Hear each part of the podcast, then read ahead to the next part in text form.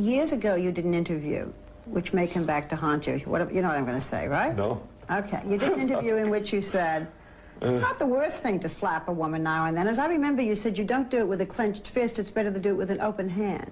Mm. Yeah. Remember that? Yeah. Yeah. And I didn't love that. I haven't changed my opinion. You haven't? No. Not at all. You think it's good to slap a woman? No, I don't think it's good. I don't think it's bad. I don't think it's that bad. I think that it depends entirely on the circumstances and if it merits it. Oh yeah, my favorite podcast is the Sick and Wrong podcast, 'cause it's a very good podcast. Oh yeah, yeah, yeah, yeah, yeah. It's a funny, funny, funny, funny show. Sick and Wrong podcast is a wonderful podcast. It's a miraculous podcast. It's like the best podcast in the whole wide, wide, wide world. Good evening. Welcome to Sick and Wrong, the world source for antisocial commentary. I'm one of your hosts, D. Simon. Hello, I'm Kate Rambo. Hiya. What's cracking there, Kate Rambo? Not much. Just saw my neighbor got taken away to the loony bin. Yeah, what was the deal with that? You said she was screaming like as if she was possessed, like screaming for an exorcist? Yeah, like full-on exorcist screaming for a couple of hours. And then, because she sees shadow people in the house. So you could hear her being like, her mum was like, they're not real, they're not there. And she was like, I don't want you to die. I don't want you to go to hell.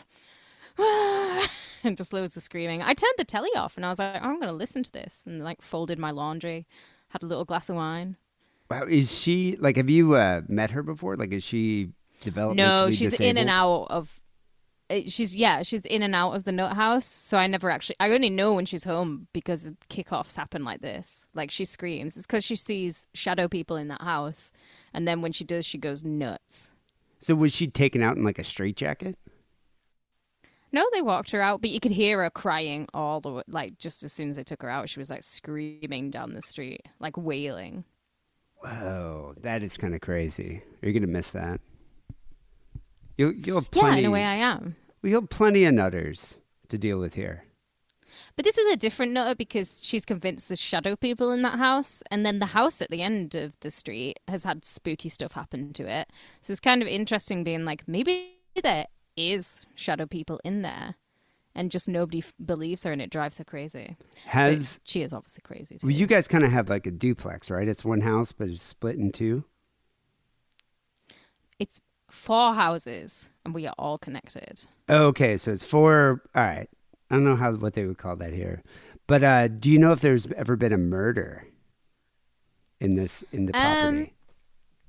No, I'm not sure, but obviously the spooky things happened at the house at the end, and then the house next to me has this girl kicking off about shadow people, and she sees them all the time when she's here. Maybe she's like the kid in The Sixth Sense. Like, she can actually see them. I see dead people. You know what? You know who I forgot was in Sixth Sense? It's Toni Collette, isn't it? Oh, is she the mom? She's his mom. Yeah. I don't remember. I haven't seen that in a long time. I wonder if that film holds up, because we all know the twist. I haven't seen it in ages and ages. But yeah, I'm going to watch it again because I want to see Toni Collette. I like her. She's a great actress. That was like the first M. Night Shyamalan movie that had the twist. And then he just does the same thing every other movie, but just different settings, different actors. Yeah, I'm not a fan of his works. Wow. So I guess she'll probably be back screaming about shadow people in a few days, a couple weeks. No, she tends to go away for a long period of time, so I don't know if she'll be back for months. We should get her on the show. Christmas. Talk about these shadow people. Yeah, I don't really want her coming in my house and being like the shadow people are also in here, because to me, my house is really nice, has good vibes to it. I don't really want to be bringing that negativity into my life. So I'd be worried that she's going to go after Chi-Chi. Do you ever like, if she's around, do you lock Chi-Chi up? There's like 5 cats in the house next. She has 5 cats in there. Why would she go for Chi-Chi? I don't know. Maybe she thinks, who knows? She's insane. You never know. Maybe she thinks Chi-Chi is the cat. The shadow man. Shadow person. Shadow cat. Maybe he's a shadow cat. He looks like a shadow man.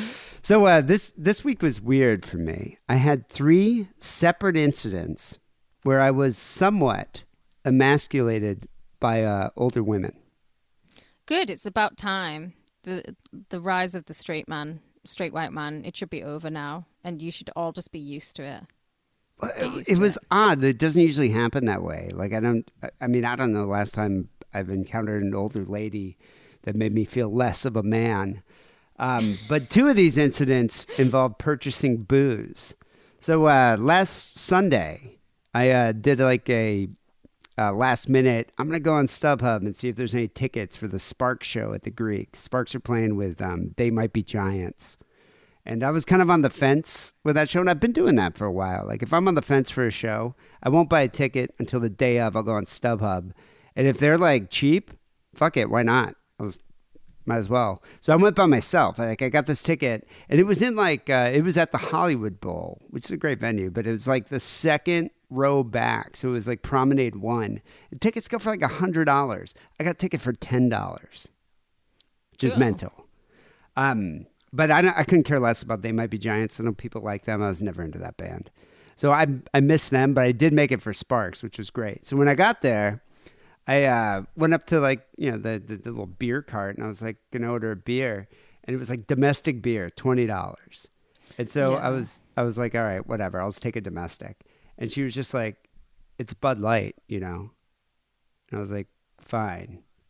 Domestic. I would kick off, not because of the connotations, but I think Budweiser is the worst of all the beers. I won't drink Budweiser, I don't drink Carling, and I don't drink Carlsberg, because do you know what happens 10 minutes after you drink any of them? You are pissing. You are pissing nonstop all night. I don't like Bud Light. I like Miller Lite, but I'll drink Bud Light if I have to, because I really don't care. Like, it doesn't really bother me. And I couldn't care less if it's, like, the trans beer or whatever it is, like, in the culture wars. Like shit. But it's, like, $20. And I was like, you know what? Fine. Just give me a domestic. She's like, well, you know, all the beers are the same price. I was like, oh, all right. Well, I guess Stella then. She's like, there you go. Like a real man. And I was like, what? What, wife? Because you've ordered a pint. I'd be like, because I've ordered a pint of wife beater, I'm suddenly a real man. Come on, honey. Well, I'm thinking it was a culture war thing because Bud Light. I mean, I didn't even think about it. I was so stoned. I was just like, sure, domestic. And she's like, what's Bud Light? And I was like, yeah, fine. And she's like, well, they're all the same price. And I was like, okay, Stella then. And she goes, good, like a real man. And she was probably like, I would say like late 50s. And I was right. Okay. I was like, fine. Okay. The next incident. She doesn't realize that this is the Sparks are about to play, doesn't she? She doesn't realize the Sparks are about to come on, right? Exactly. I was just like, I meant to say to her, I'm like, you know who's playing tonight?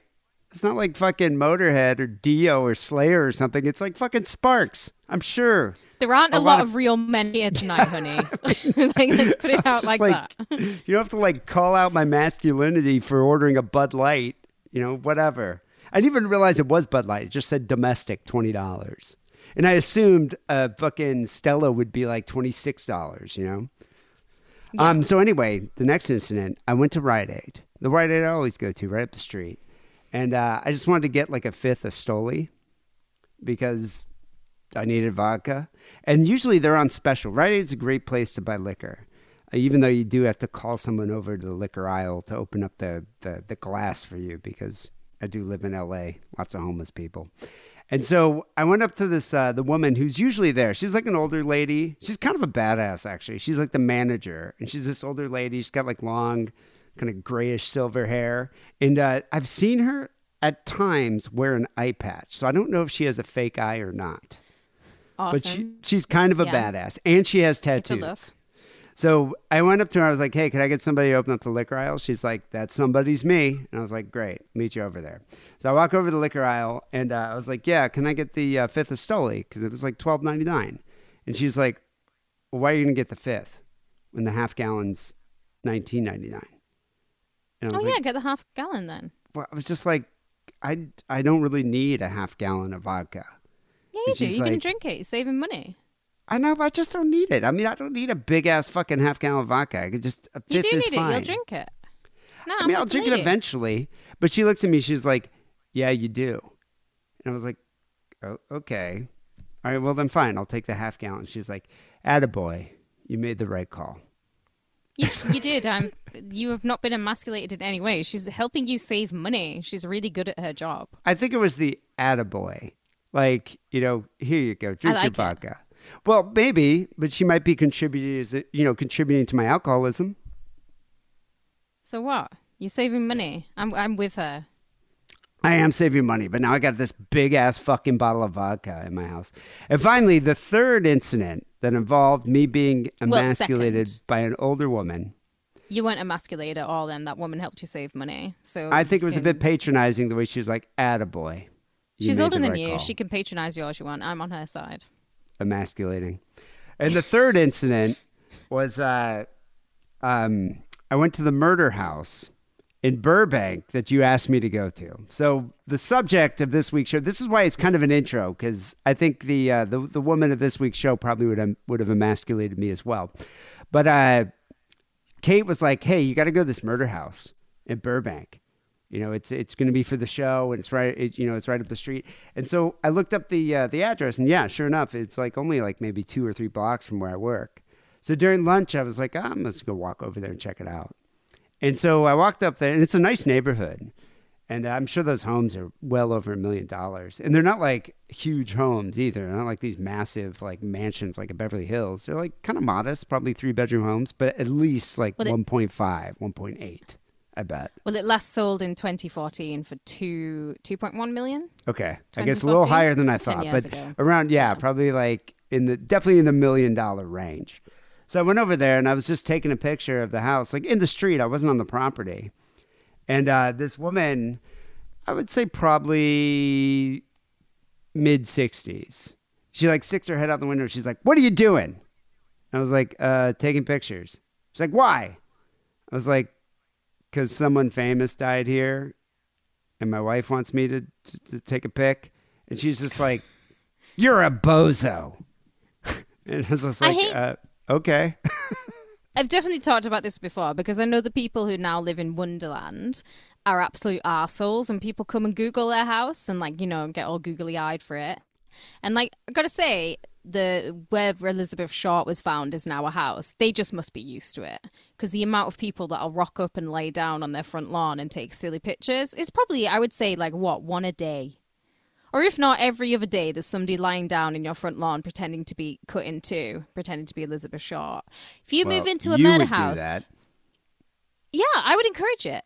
But don't be angry when the death hags show up, right? There's a murder there.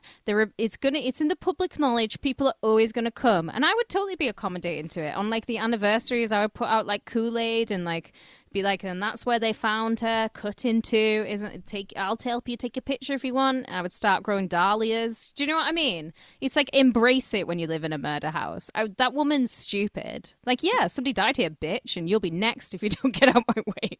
Why not take advantage and charge people admission and like get like like a mannequin chopped in half and be like, this is where she was murdered.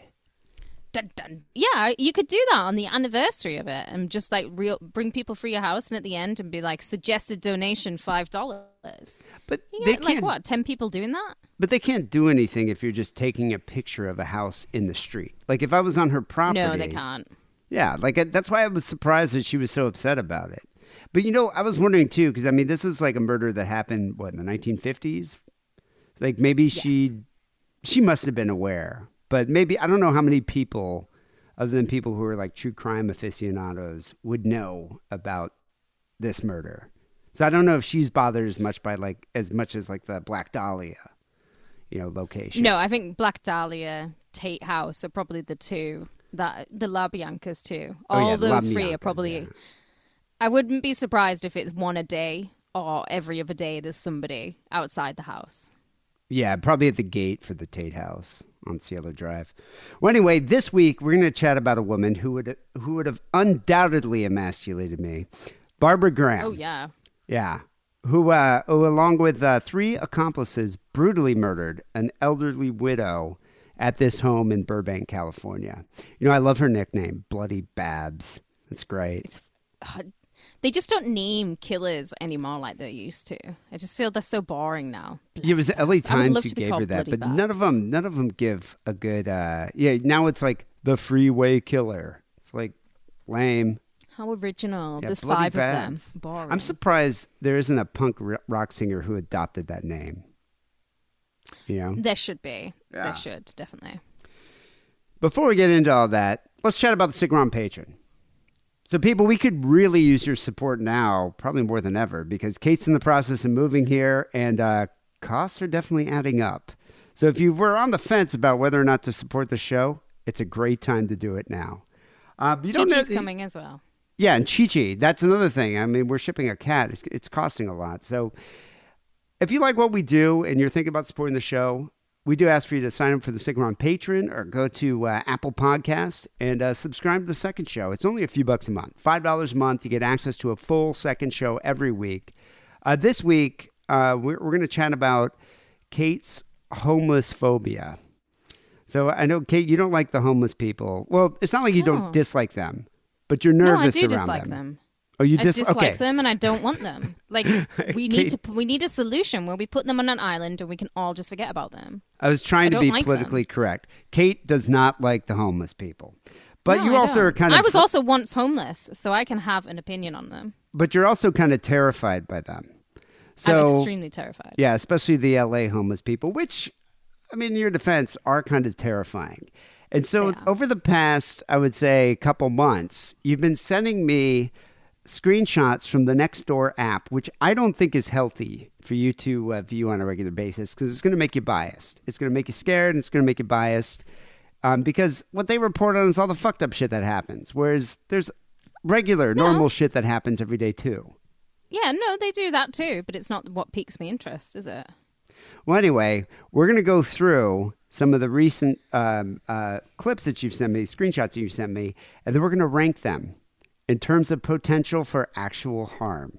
And we'll probably differ because I've lived here for a long time and you haven't lived here, but we're going to rank them. It's going to be on the brown star scale. We also cover a news story about a Florida man who screamed, "Get out of here, Satan," before beating his roommate to death with a baseball bat. So that's only $5 a month. Second show on the Patreon, as well as on Apple Podcasts. There's 2 different ways to support the show.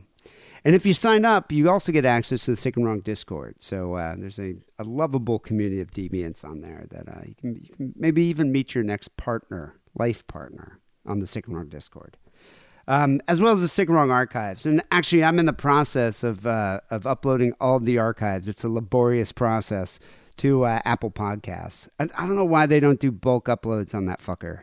Like, it's like, what the fuck, dude? If you have to upload, hundreds of episodes, you should be able to bulk upload. We can do it one at a time. Anyway, I'm in the process of doing that, so they'll be up there soon. Patreon.com/sickandwrong. We do appreciate the support. I'm going to play this quick promo, and then let's chat about bloody babs.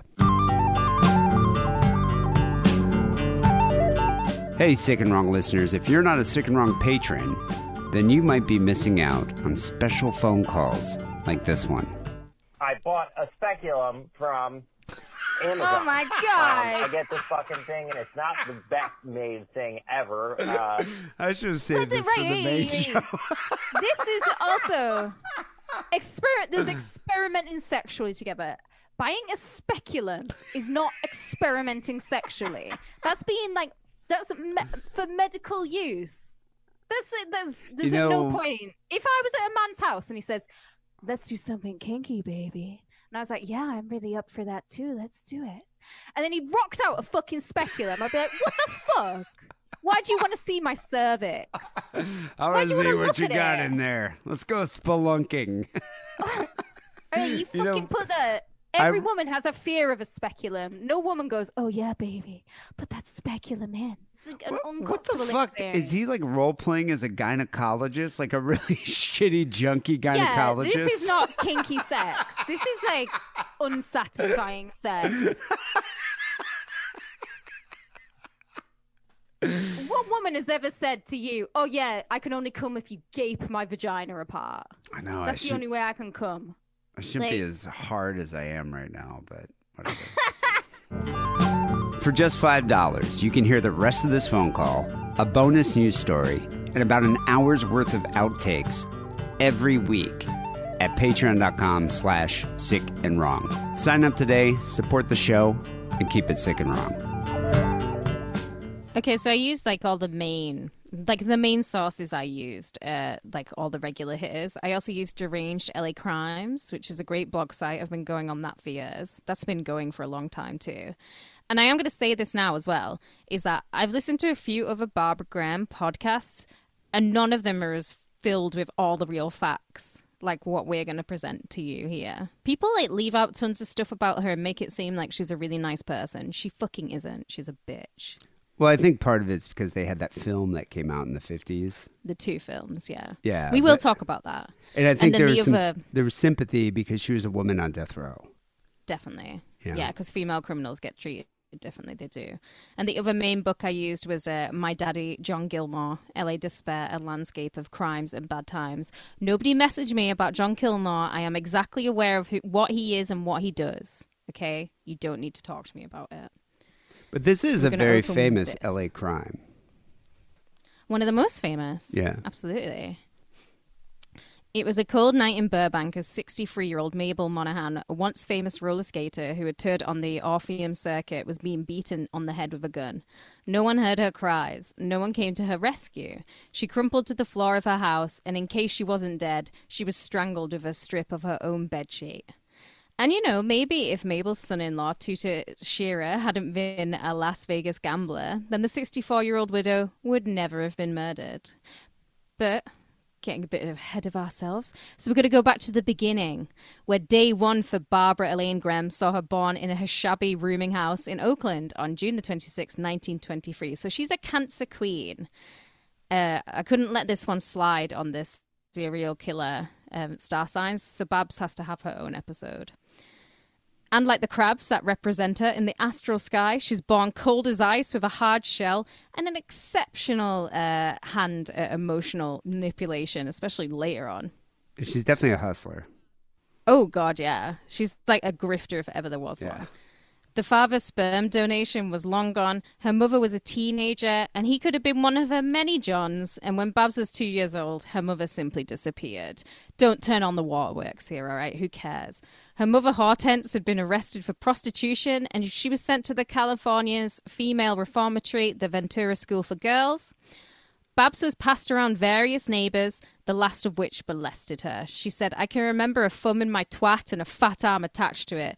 Looking back, I should have bit the son of a bitch. At least I think it was a thumb." I gotta say, there are some great names in this story already. Yeah. Hortense, Tudor. They don't have names like that anymore. Nowadays, you look at if you look at names for kids, it's like Holden, Prairie, Jagger. Apple. It's terrible. Ozzy. Well, Ozzy's a good name, though, because Ozzy's, you know... No, I still disagree that Ozzy's a good name. Oh, I love the name Ozzy, yeah. I think. But they should have named it with a Y, because Ozzy's about to die. It'd be a good tribute. But Hortense, they should have named him Oscar. Names. Ugh, Oscar's terrible. But then you could call him Ozzy, and he's still got a respectable name. No, O-Z-Z-Y after Ozzy Osbourne. That's what I say. When Hortense, I know you love that name, is released. That's why it's my favorite name. She quickly became pregnant again with another daughter, and she shacks up with an older man named Joseph Wood, who was working the rail yards in Alameda. Barbara didn't take well to the new arrangement or the new family life, and she begins acting out. She's going to school when she feels like it, which wasn't very often. She said, "What I learned, I didn't learn in public education. You might say I learned it in the public toilet." She's really living up to her nickname. There's some good quotes from her. Yeah. And when Hortense was pregnant with her third child and her second son to John, he died at the age of 28. Because they lived hard back then. I mean, he'd probably broken his back 20 times. And the once again destitute family has to now move back into a flop house.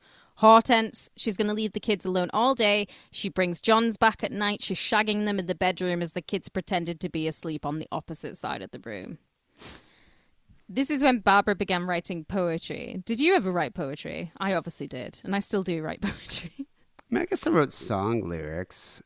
I did probably write some poetry when I was younger. I think every youth should have a turn at writing poetry. Like, it's part of your adolescence, and some of us just don't grow out of it. But as typical for Barbara and for me, all her poems are full of rage, they're full of self-pity. In one she wrote, "The die is cast and turns to ice. Fate is the stone without a voice, and thrown, its path can never reverse." And the die was cast when she ran away for the first time at the age of 9. But she's always caught, she's always returned to her mother, and she said, "I hate her. I wish she was dead. I look at myself in the window and I see her, and I'd say the only face I wanted to see belonging to her was a goddamn grave. I dream of her being dead, and I'd pray she'd die." I get it. Get the hatred towards your parents. When she was 13, she first ran away to San Francisco, and it was here that she began trading sex for gifts, like, you know, candy and money. Maybe it was a childhood spent watching her mother have meaningless sex, but sex means little to her. She said the only good thing about it is getting your orgasm. She later said that, but I highly doubt she ever had an orgasm. Men didn't even eat pussy back then. Yeah, I don't think it was, I think men had orgasms, but I don't think they cared much for the female orgasm. Yeah, especially the type of people she ends up shagging. I don't think any of them did. Well, I mean, if she's getting, gifts like candy and money for sex, I don't think the guys are going to really worry if she gets off. The guys, but it might be different when she starts shagging the girls. Well, that's true. Her rep in school was of a bad and an easy girl. Sure, the boys would take her out to abandoned buildings. They're going to ply her with lipsticks and candy, and they're going to ask for a touch and a feel. But no way is anyone there inviting her to, can they go to the Sadie Hawkins dance with her? Did you have Sadie Hawkins dances when you were in school? No, we had exclusively school discos. That's all we had as a school disco. Maybe once a year at summertime, you'd have a school disco. So no prom, no homecoming or anything like that? No. I think they do all that bullshit now, but we never did that. We would just have a school disco once a year. Well, I'm old, and so when I was in high school, it's like the early 90s, but we didn't call it a Sadie Hawkins dance, but there was one dance where the girls asked the guys, whereas the other, formal dances that you had, like prom and homecoming, it was the guy asking the girl. But there was one dance, they didn't call it Sadie Hawkins, though. Yeah. And yes, I never got asked. Oh, did Kessler ask you? Did you go to the Sadie Hawkins together and one of you wore a dress? I didn't really go to any of those dances. I did go to prom. 2 years in a row, but we were barely even there. But I never went to any others. I only went to one school disco, and I don't know why I remember it so vividly. It was the year 9 school disco, and I just remember it, but I didn't go to any others. I don't know why. Maybe I went to the year 7 one, but I definitely went to year 9. I remember that because it was one of the first times I was allowed outside the house with lipstick on. Well, it was a major issue with kids getting drunk at these dances. So the school was always they had breathalyzers and they had a cop there, and you get an MIP. Oh shit! They were serious about it. But with you guys, you can drink at 16, right? No, 18. Oh, 18. Okay. So then, I mean, you could, they didn't serve, obviously they didn't serve booze probably on school grounds, but would people sneak in a pint or something? I don't know, because I never went to the later dances. And I also went to a grammar school where the rules were a bit different, but we'll say, definitely in a comp, there were kids probably huffing and shagging and drinking Malibu and schnapps and shit. But no, I was a good girl. I didn't do any of that. It didn't take long for word of how easy Barbara was to reach the school board. They called Hortense. They said, "Your daughter is trouble and we can't have her in the school." And Babs was actually expelled as a health precaution. Kind of much to the relief and the sadness of the horny teenage boys, because she's going to give them the clap. She's got to go. Fucking cockblockers. How are they going to fix the solution? Well, Barbara's going to be shipped off to a Catholic girls' school. Her solution was obviously to run away again. She threw on some makeup. She caught the bus back to the city. She's looking to go find a job, never come back. On the bus, she actually met an older boy who immediately had the hots for the barely legal teen. And he said that together they could swipe a car and they would drive it down to LA. They booked into a shitty hotel together. At some point, she reveals her real age. And when she wakes up in the morning, she'd been Thelma and Louise. Her new beau had abandoned her and had taken some of the money out of her purse for his troubles. Well, she's only 14. That's some jailbait there. Oh, yeah. You'd totally skedaddle. But I feel stealing from her is a bit... But it shows you the type of company she's already keeping. It's shady. She went around the city that day looking for work. She found a help wanted sign in a bar on Geary, but she's later picked up by the juvies at the bus depot. She was either hooking or she was begging for cash for a ticket. We won't know. Her mother actually flatly refused her to be allowed to return home, and just like her mother, she went to the Ventura Reformatory, now a ward of the state and alone in the world. So fuck you, Hortense. Like, you're a bit of a dick, too. Like, take your dickhead daughter back. Your mom's a real whore. Tense. She's only 14, but she's the prettiest girl in the reformatory. We'll say this about Barbara Graham. She is very, like, easy on the eye. Like, she's not unattractive. I was looking for pics I'm going to post to the site, but yeah, she's hot. And she had, like, red hair, too. You can, definitely. She's kind of got a stern look to her, but I think that's probably because of the life she led that led her to have a stern look. But yeah, she's fit. She's got some DSLs. She doesn't actually. I was going to say she has really thin lips. I just wanted to say that. But she doesn't need DSLs because now she's in a girls' reformatory. So what's going to happen? She's not going to be sucking dick. She's sucking flaps. I know, but she looks like the type that would just be smoking a cigarette and just really apathetically giving some old man a hand job. Yeah, and that's her vibe. Yeah, that's the vibe that she gives me. The first night in the reformatory, she's kissed behind bars because, I mean, she's just jailbait. And the girl said to her, "Honey, in here you learn to have the hots for a girl as much as for any guy." Because she's from the South. Cold as ice, she replied that she'd never had the hots for any guy. It's always them that have their hots for me. I actually kind of, for some reason, I think she'd have more of like a transatlantic kind of accent. Like just looking at her, but... I mean, want this to be a Southern porno, but yes, I can see why it would be like... But this does seem like a plot for a smut film. Reform School Bimbos Part 2. Like, do you think she was full-on scissoring at the age of 15? Yeah. Wow. I don't think there's anything wrong with that. I was sucking cock at the age of 15. What are you trying to say about me? Yeah, but family members don't count. I'm saying, like...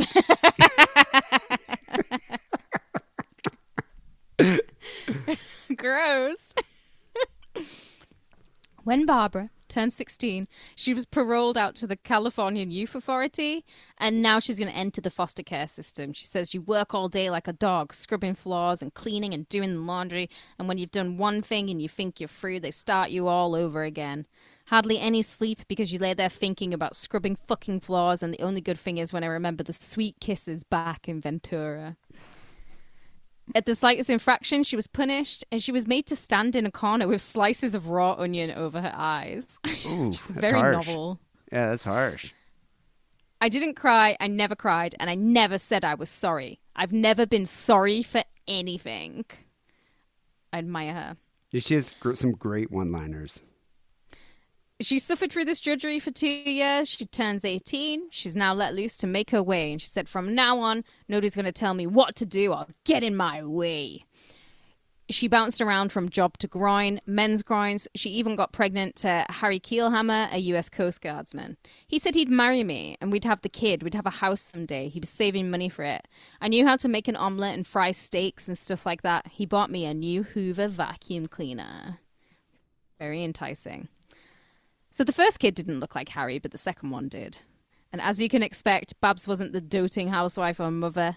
A neighbor reported that she rarely cleaned the house, she wouldn't wash dishes or the diapers, and she wouldn't sweep up spilled food. She chain smoked, she would put out her cigarettes anywhere and everywhere, she would light another one before the other had even burnt out, and she would just leave them to leave long burn marks on the kitchen counters. She's a slob. She's kind of like... Like the June Cleaver, like the opposite of June Cleaver. Right. Like June Cleaver with a heroin addiction. Not yet, but that's coming. Yeah. Garbage bags would overfill. So all the British listeners will be like, Kate said garbage and diapers. Yeah, I'm sorry, but it's in America. So she did have garbage bags. Yeah. It's an American story, yeah. And they're overflowed with beer bottles. The kids crawled around in the mess on the floors. She hated her life. She hated what she'd signed up for. Back in Ventura, the girls had told her that she was a heroine, a hot shot. You're a hep cat, and you'll die in somebody's dumb kitchen baking pies and changing diapers. Forget that shit. It's like, kind of like a John Waters movie. He's a square. Yeah, you're just not a scissor, Barbara. Don't get married and be a housewife. Scissor me, bitch.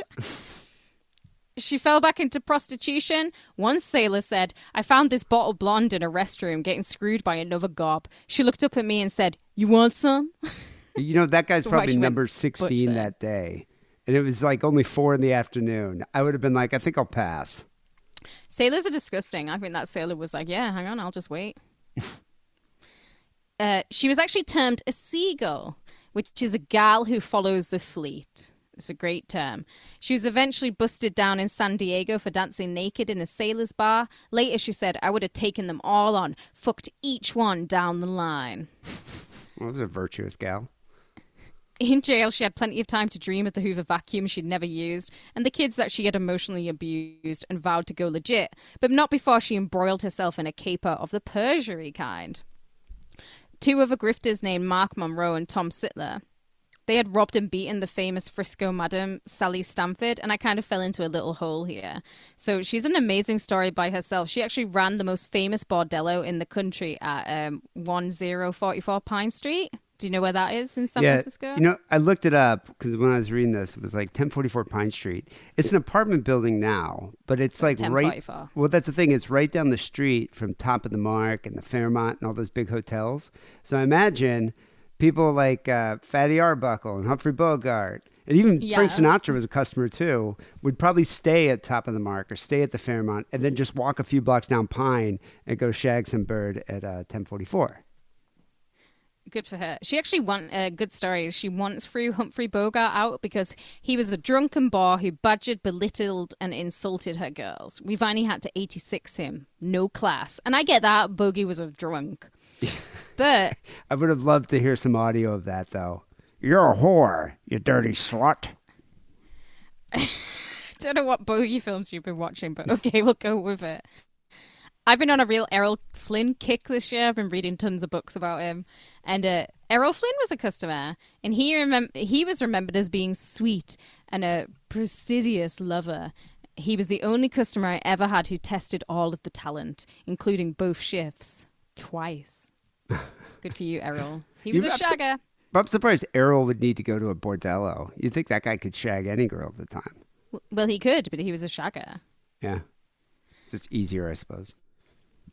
Sally's actually going to take the vast fortune that she makes. She's going to move to Sausalito. She opens a restaurant named Valhalla, and eventually she's even elected mayor. And when she dies in 82 at the age of 78 of a heart attack, she'd already survived 11 heart attacks, and she'd also survived colon cancer in her life. The flags around town were flown at half-mast in her honor. So this is for like everyone who's ever been to Sausalito who lives there. There's actually a life-size statue of her at the visitor center, and there's a water fountain at the ferry dock, and it has the instructions to have a drink on Sally. You know, that's pretty cool. Have you ever been up to Sausalito? Yeah, several times. You know, she actually ran for mayor of Sausalito like 6 times. Six times. She's very persistent. But she was like a philanthropist. I mean, sure, she might have had... you know, unethical beginnings as a madam, but she like gave back and like, you know, supported a lot of different people, gave Christmas gifts to impoverished families.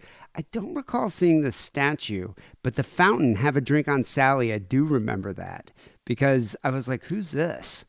Like I remember I had to look it up because I was like, who's Sally? And figured out like the purpose of that. But the rabbi loved Sausalito. So when he would visit, we would take a ferry from Fisherman's Wharf to Sausalito and then go get like clam chowder somewhere. But that was his he loved Sausalito. I want to go up and see all this stuff, but my dream job has always been to be a madam. I think I would be such a good madam at like just like ruling the girls and sorting out problems. I think I'd be really good at it. You could be like Heidi Fleiss. It would be in my nature. Hollywood madam. Yeah. Yeah, I think I would be. Anyways, back to the Deathmobile. These 2 grifters, they're pinched. They're told the court that they had holed up with Babs at the time of their alleged crime. She backs them up. Well, it didn't take much digging by the prosecutors to find out that Barbara was lying, and she was actually swallowing some sweet sperm over in Chicago. And so Babs is slapped with a sentence of perjury. I mean, perjury basically means she's a liar. You can never trust her. Her cellmate said she'd lay on her cot at night with a rolled-up magazine going up and down between her legs. She loved to neck and kiss a girl all over, and she'd get her face right down and go to work. So, yeah, she's eating box. Yeah, she's, like, full into it. eating some clam chowder herself. She is. When she completed this stint with her mantra that nobody's going to tell her what to do, she skipped around the country and she skipped around on her probation, and so a warrant is issued for her arrest. Her probation officer had to admit that she had no idea where she was or even how to help Barbara, saying she's continually on the edge of winding up in serious trouble. A month later, she's arrested for prostitution in Chicago, and she was sent packing back to Nevada, where she'd been trying to build a life away from her husbands and kids, who she'd just abandoned. In Tonopah, which is halfway between Reno and Vegas, she worked her charms on the chief of police, convincing him that the bust in Chicago wasn't her fault. He bought her sob story to such a degree that he helped hook her up with a job as a night shift nursing aide in the Nye County Hospital. So she knows how to turn on the charm. She knows how to work men. Grifter. Obviously, the straight and narrow is not going to suit her for long, and her probation officer received letters and postcards marked from Chicago, all over California, even from Washington. She hid out in L.A. under the name Susan Brewster, knowing that if the police picked her up for warrants, she's going to be going for a 5 to 10 stretch. You know, I'm surprised. Wasn't prostitution legal in Nevada at that time? I think so. When did they make it legal? Was it the late 50s? I'm not quite sure. I want to look into that. But yeah, you'd think that, if it was illegal in Chicago and in California, why not just stay in Nevada and give hand jobs? She seems to be pretty good at it. Maybe she follows the fleet, doesn't she? She's a seagull. So she's probably just following people who she can grift. And that'll take her Drunken everywhere. Sailors. She marries a low-life barfly junkie named Henry Graham, who shot her full of his sperm first and his smack second. He got her a job hustling at a local bar where she would serve drinks at the front and her pussy in the back. Henry's going to pocket the money to buy his sweet nectar. Henry knew all the best people in the sleazy biz, and one of these was a jug-eared man named Emmett Perkins. I love his nickname, Emmett the Weasel Perkins. It's like Pauly Shore. Yes. The Weasel. He's not attractive. Let's put that out there.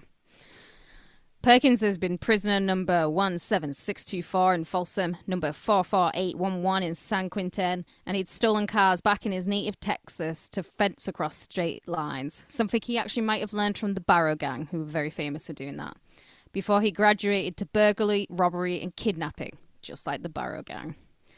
Perkins was perkier than others around Barbara and knew she could hustle them all in some extra bucks in the shabby El Monte gambling shack that he ran. There was something going on in El Monte at this time. I think it was a real place to be seen, because this is where James Ellroy grew up too, in the same type. And the way he writes about El Monte he says it's shit, but it's good. I'm not quite sure. It's El Monte is just east of downtown. But maybe it was a hotbed for criminals. Not sure. For fun and for crime, which is all you want in life. It's obviously not going to be long before Barbara becomes pregnant again. She said it's Henry's. Who knows at this point? And they had a quick courthouse marriage to legitimize the kid. Emmett was amused about the marriage, saying to Babs that she needed a kid like she needed a hole in the head. But Barbara didn't want to go for another Mexican abortion, so she played house in Henry's cigarette butt and liquor-littered living room, as she put it. What is a Mexican abortion? It's where you go down to Mexico and let the doctors in Mexico give you an abortion. It very famous. All the stars went down. I think Rita Hayworth had something like 6 or 7 Mexican abortions. In Tijuana? You just go to a doctor in Tijuana and they just give you some tequila and just suck out that fetus? Yeah, tequila to kill her. Yeah. Hmm. She turns 28 in 1952. She gives birth to her third son, and she would soon become bored of that too. The household was not a happy one. Her and Henry constantly fought over money, mainly because it was being mainlined into Henry's veins. She grows to despise him at this point. She said she'd find him cold on the bathroom floor. He'd be drunk or doped and lying in a mess of his own vomit. She told her neighbor, one who often witnessed the fights between the pair, "I wish I could come home and find him dead." Well, she was doing heroin as well, though, right? Yeah, she's addicted, and soon her addiction was as bad as his, and she begins bouncing rubber checks all over town. They fought over fixes. They began to think of ways to She actually began to think of ways to deliberately overdose him or poison him, and claimed the life insurance money. Luckily or unluckily for Henry, he stumbled out of a bar and into the arms of some waiting cops who discovered a packet of H in his top pocket. Barbara didn't have the money to bail him out. She didn't even have the money for her next hit, so she doesn't really care about Henry at this point. She's being kicked out the flop house that they rotted in, so she packed her fixings in her purse. She took the baby to her neighbours. She called Henry's mother, telling her to come collect her grandson because she's out. She caught the next bus east to El Monte to go and make some quick cash with Emmett. Like, she loves abandoning her children. Yeah, I was about to say, like, she seems like she has kids just abandoned all over the country. Yeah. Like in the Midwest and the West Coast. She's a great advertisement for abortion, let's put it that way. Emmett's more than happy to lend a friend a helping hand, and he introduced her to a suave-looking man with wavy hair, a pencil-thin mustache, and thick glasses. He's kind of hot, and he's called John/Jack Santo. Jack was a shady character. He painted his own backstory as a diver, a gambler, a prospector, a mining engineer, and that he was even a mercenary for the fascists during the Spanish Civil War, which Errol Flynn kind of was. He went to the Spanish Civil War. Wait, Errol Flynn was a mercenary? He was a reporter, investigative reporter, but he was there for the Spanish Civil War. Oh, I didn't know that. He even got injured by some shrapnel. And then it was reported that Errol Flynn is dead. He's dead. But he wasn't. And when he came back to Hollywood, it was like, oh, I'm so glad you're fine, Errol. He may, or like Jack, may or may not have been all of those things. But one thing is for sure, that he's a career criminal with a quick and a deadly reputation. He's tied to numerous robberies and assaults, and at least 6 or 7 murders before he even smelled Bloody Bab's perfume. Emmett had been involved in a few, and although Jack was the most vicious out the pair, they're both bound in blood together. Barbara listened to their talk of a Vegas gambler who was running a club that had a built-in safe at the time. So here he is again. Tudor Scherer was running the club under the watch of Mickey Cohen. But Tudor was running around behind his back. He's stashing money at a house in Burbank, hundreds of thousands of dollars worth. And the only person in that house was a little old widow, and it was his ex-mother-in-law. So Tudor opened up a number of casinos for the mob in Vegas, as well as Palm Springs. And he had a bunch of underground ones, too. So he was definitely very mobbed up.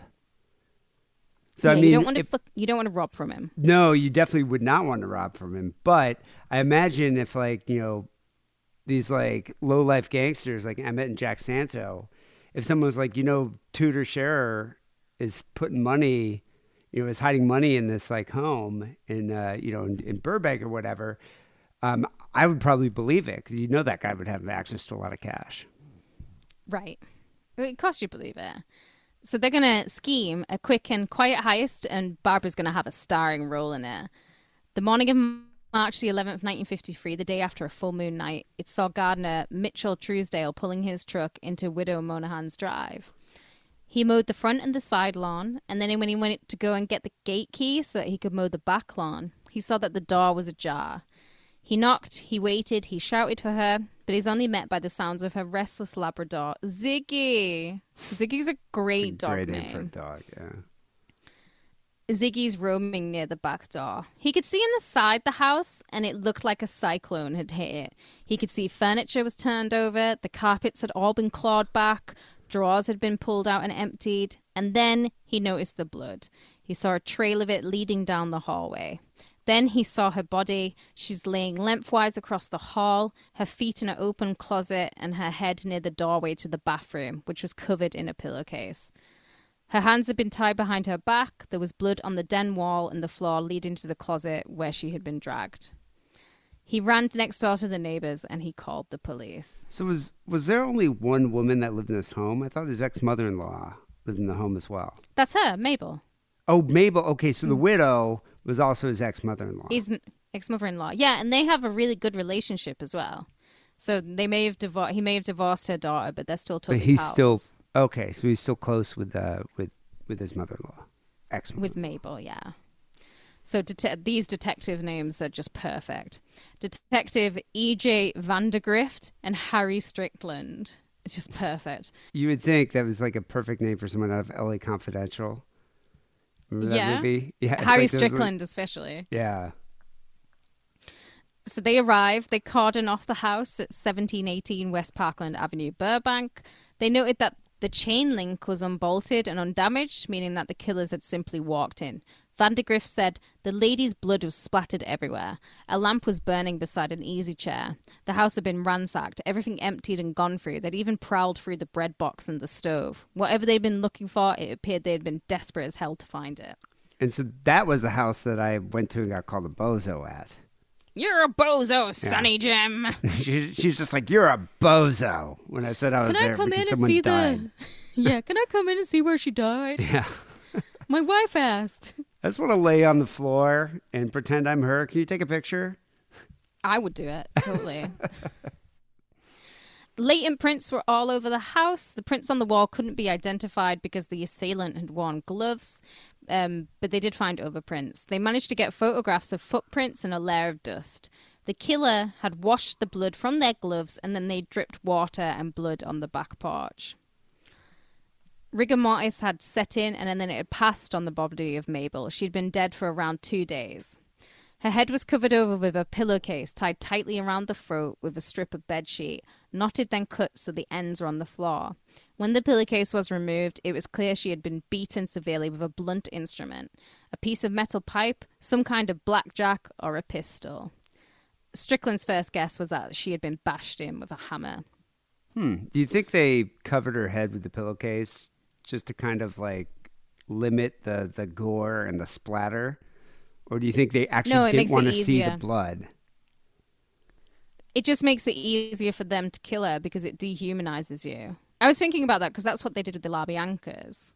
It's like you put the pillowcase on. Yeah, so when you're stabbing them to death, it's just easier because you're not looking at a face in terror. It's just become it's dehumanizing them to do that. Oh, okay, so they weren't trying to contain the gore. They're just like, it'd just be easier not to look at her, terrified face while they bash it in with a hammer. Exactly. Her body is taken to the coroner's office, where chief autopsy surgeon Dr. Frederick Newbar confirmed her time of death as being on Monday evening, March the 9th. He concluded that she had died of asphyxiation due to strangulation and cranial hemorrhage. The head was covered in numerous wounds, lacerations, and abrasions. I actually looked at her autopsy report, so you can see all of this. Her skull had been crushed in 2 places, and she had one semicircular mark over her right eyebrow, which kind of indicated that she'd been struck with a hammer. She was strangled not with a person's hands, but with some sort of soft material, possibly cloth, which was at the crime scene. I wonder if she was... So if she was asphyxiated, so she was probably killed by strangulation, and then... She probably didn't have to suffer with the head bashing. Well, I think they beat her into her oblivion until she passed out, and then they strangled her. Oh, and then they strangled her. All right. So she got brutalized. She's an old lady. Like, you think you just tie her up? When you see the pictures of her, the first thought that came into my head, on Event Horizon, when you see the weird people that come from the other dimension, the isoids, the icelings. She kind of looks like that. She looks like one of those aliens? She looks like I think the icicles, yeah. She's just like, that's what she looked like to me. I was like, oh, she's like on Event Horizon. I just don't get why they had to be so violent. It's like they could have just gone in there, put a pillowcase over her head, tied her up on a chair, and then ransacked the house and left. Like, they didn't have to bash her head in. These are evil people we're talking about. They're also not the smartest of evil people either. She hadn't been sexually molested or assaulted, and when detectives uncovered a purse stuffed with $500 in cash and another purse filled with $10,000 worth of jewelry, they wondered if robbery had really been a motive after all. Yeah, you're right. They aren't the most intelligent. Yeah, why wouldn't you take that?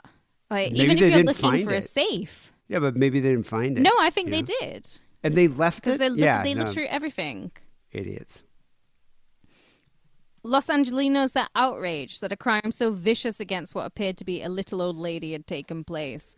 The police are now under huge pressure to start making arrests to solve the crime, but without a motive, no real proper prints, and no other physical evidence, they had nothing but time. But in time, they also knew that someone from the underworld is going to crack and it's going to sing like a canary.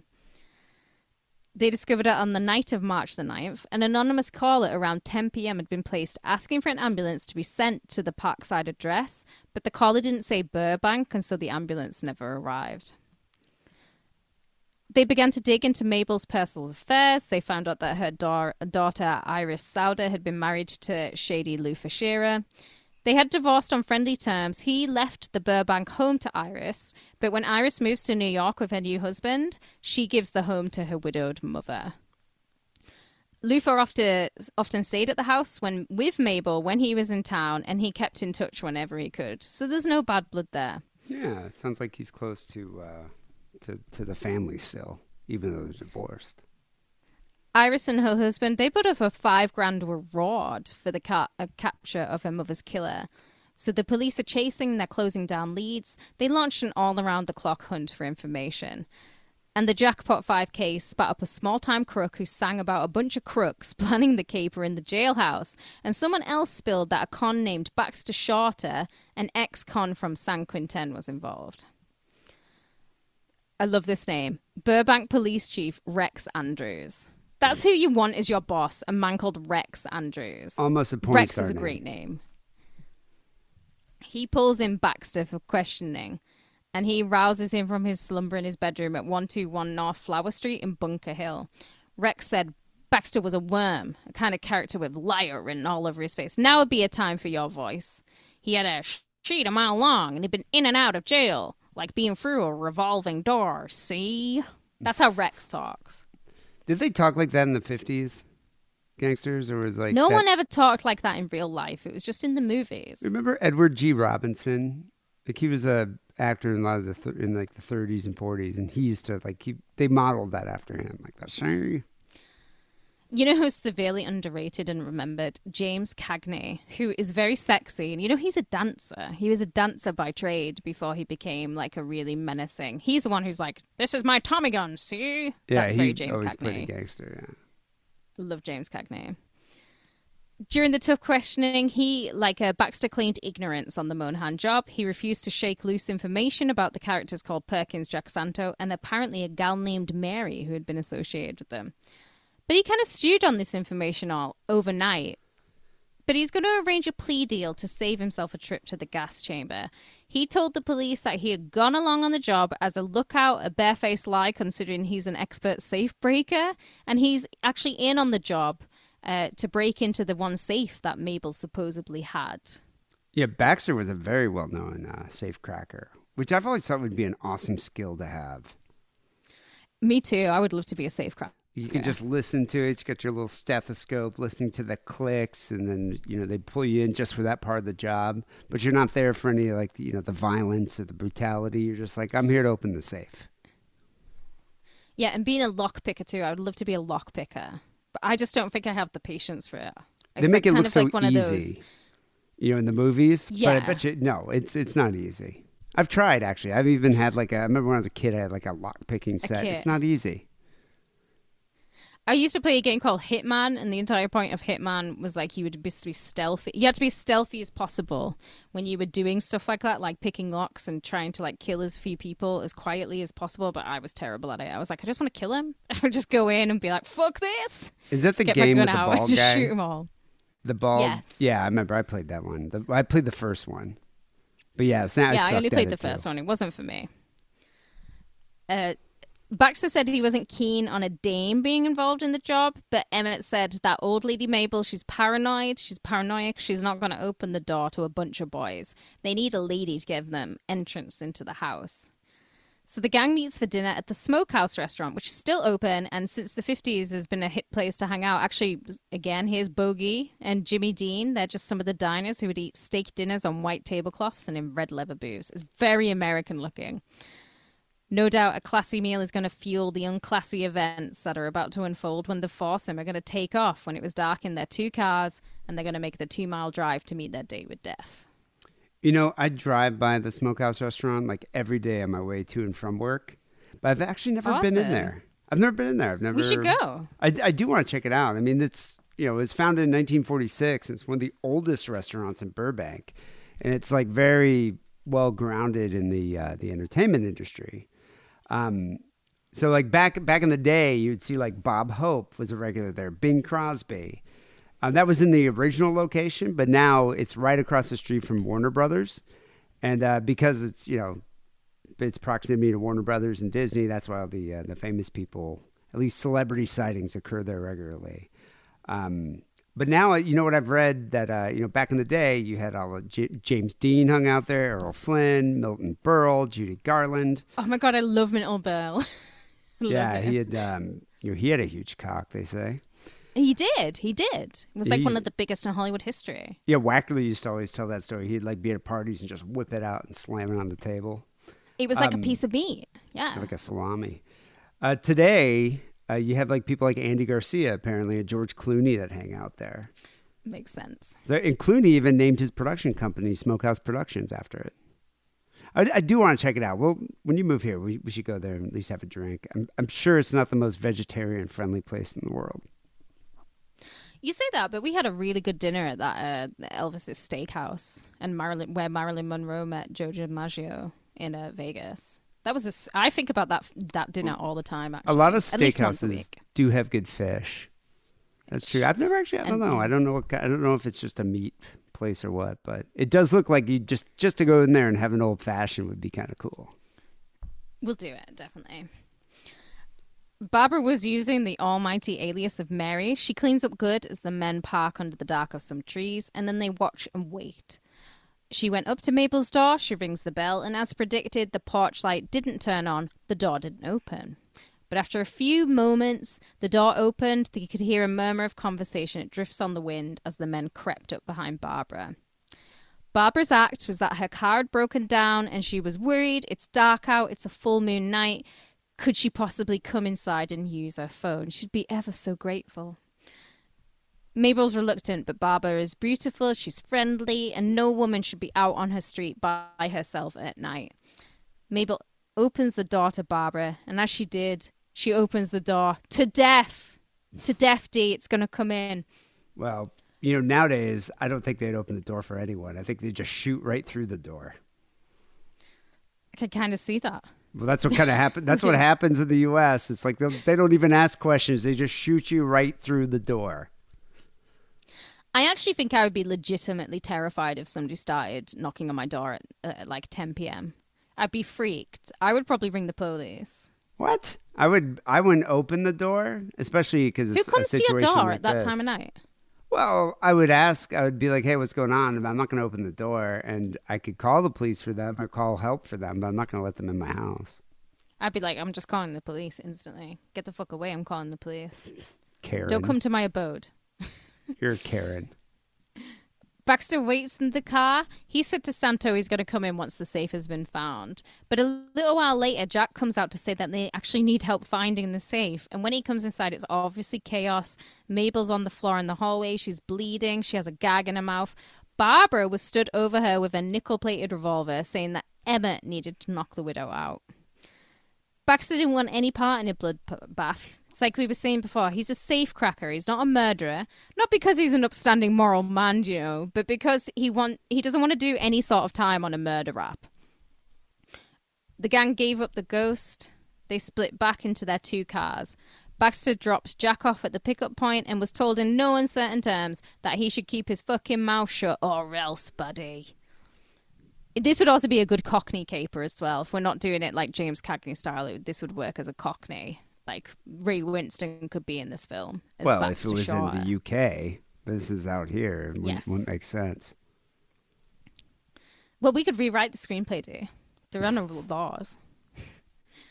On the way home, Baxter actually found the nearest telephone booth at a gas station. He dialed 0 to get an operator, and he told her that the ambulance was needed at Parkside Drive. But it's too little too late, Baxter. Innit? Well, at least he has a conscience compared to everyone else. Somewhat of one, a very small part. By spilling his guts, though, his days were numbered, and he had an X on his back. Only a few weeks after the slaying and a few days after his confession, him and his wife were kidnapped by gunpoint by the usual suspects. His wife is fine. I'm just going to point this out. She survives.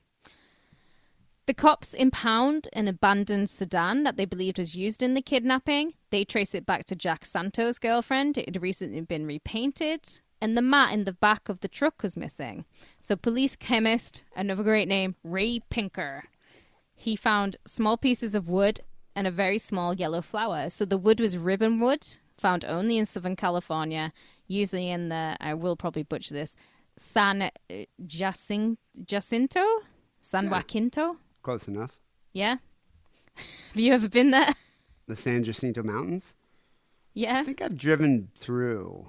I don't think I've ever like hiked or anything. But you know, I might be mistaken, but when they do when the flowers like in spring do the summer bloom, I'm pretty sure it's San Jacinto where people go out and take pictures because it's crazy. It's like all really colorful. Oh, right. Yeah. I've seen that on the old Instagram. The influencers go there. Yeah. Everyone takes pictures in the flowers. Maybe it was this flower that's blooming because the flower was Metzelia affinis. And that can also only be found high up in the same mountains. That could be. And then all the influencers go out there because it's like the spring bloom. It could be that particular flower. I bet it is. So if they had buried Baxter Shorter on a lonely mountain road, it's as likely as close to heaven as he is ever going to get. But his kidnapping, now it leaves the cops with a huge problem. Their star eyewitness was AWOL. They had to arrest the perps that he had fingered. And they had to arrest them fast.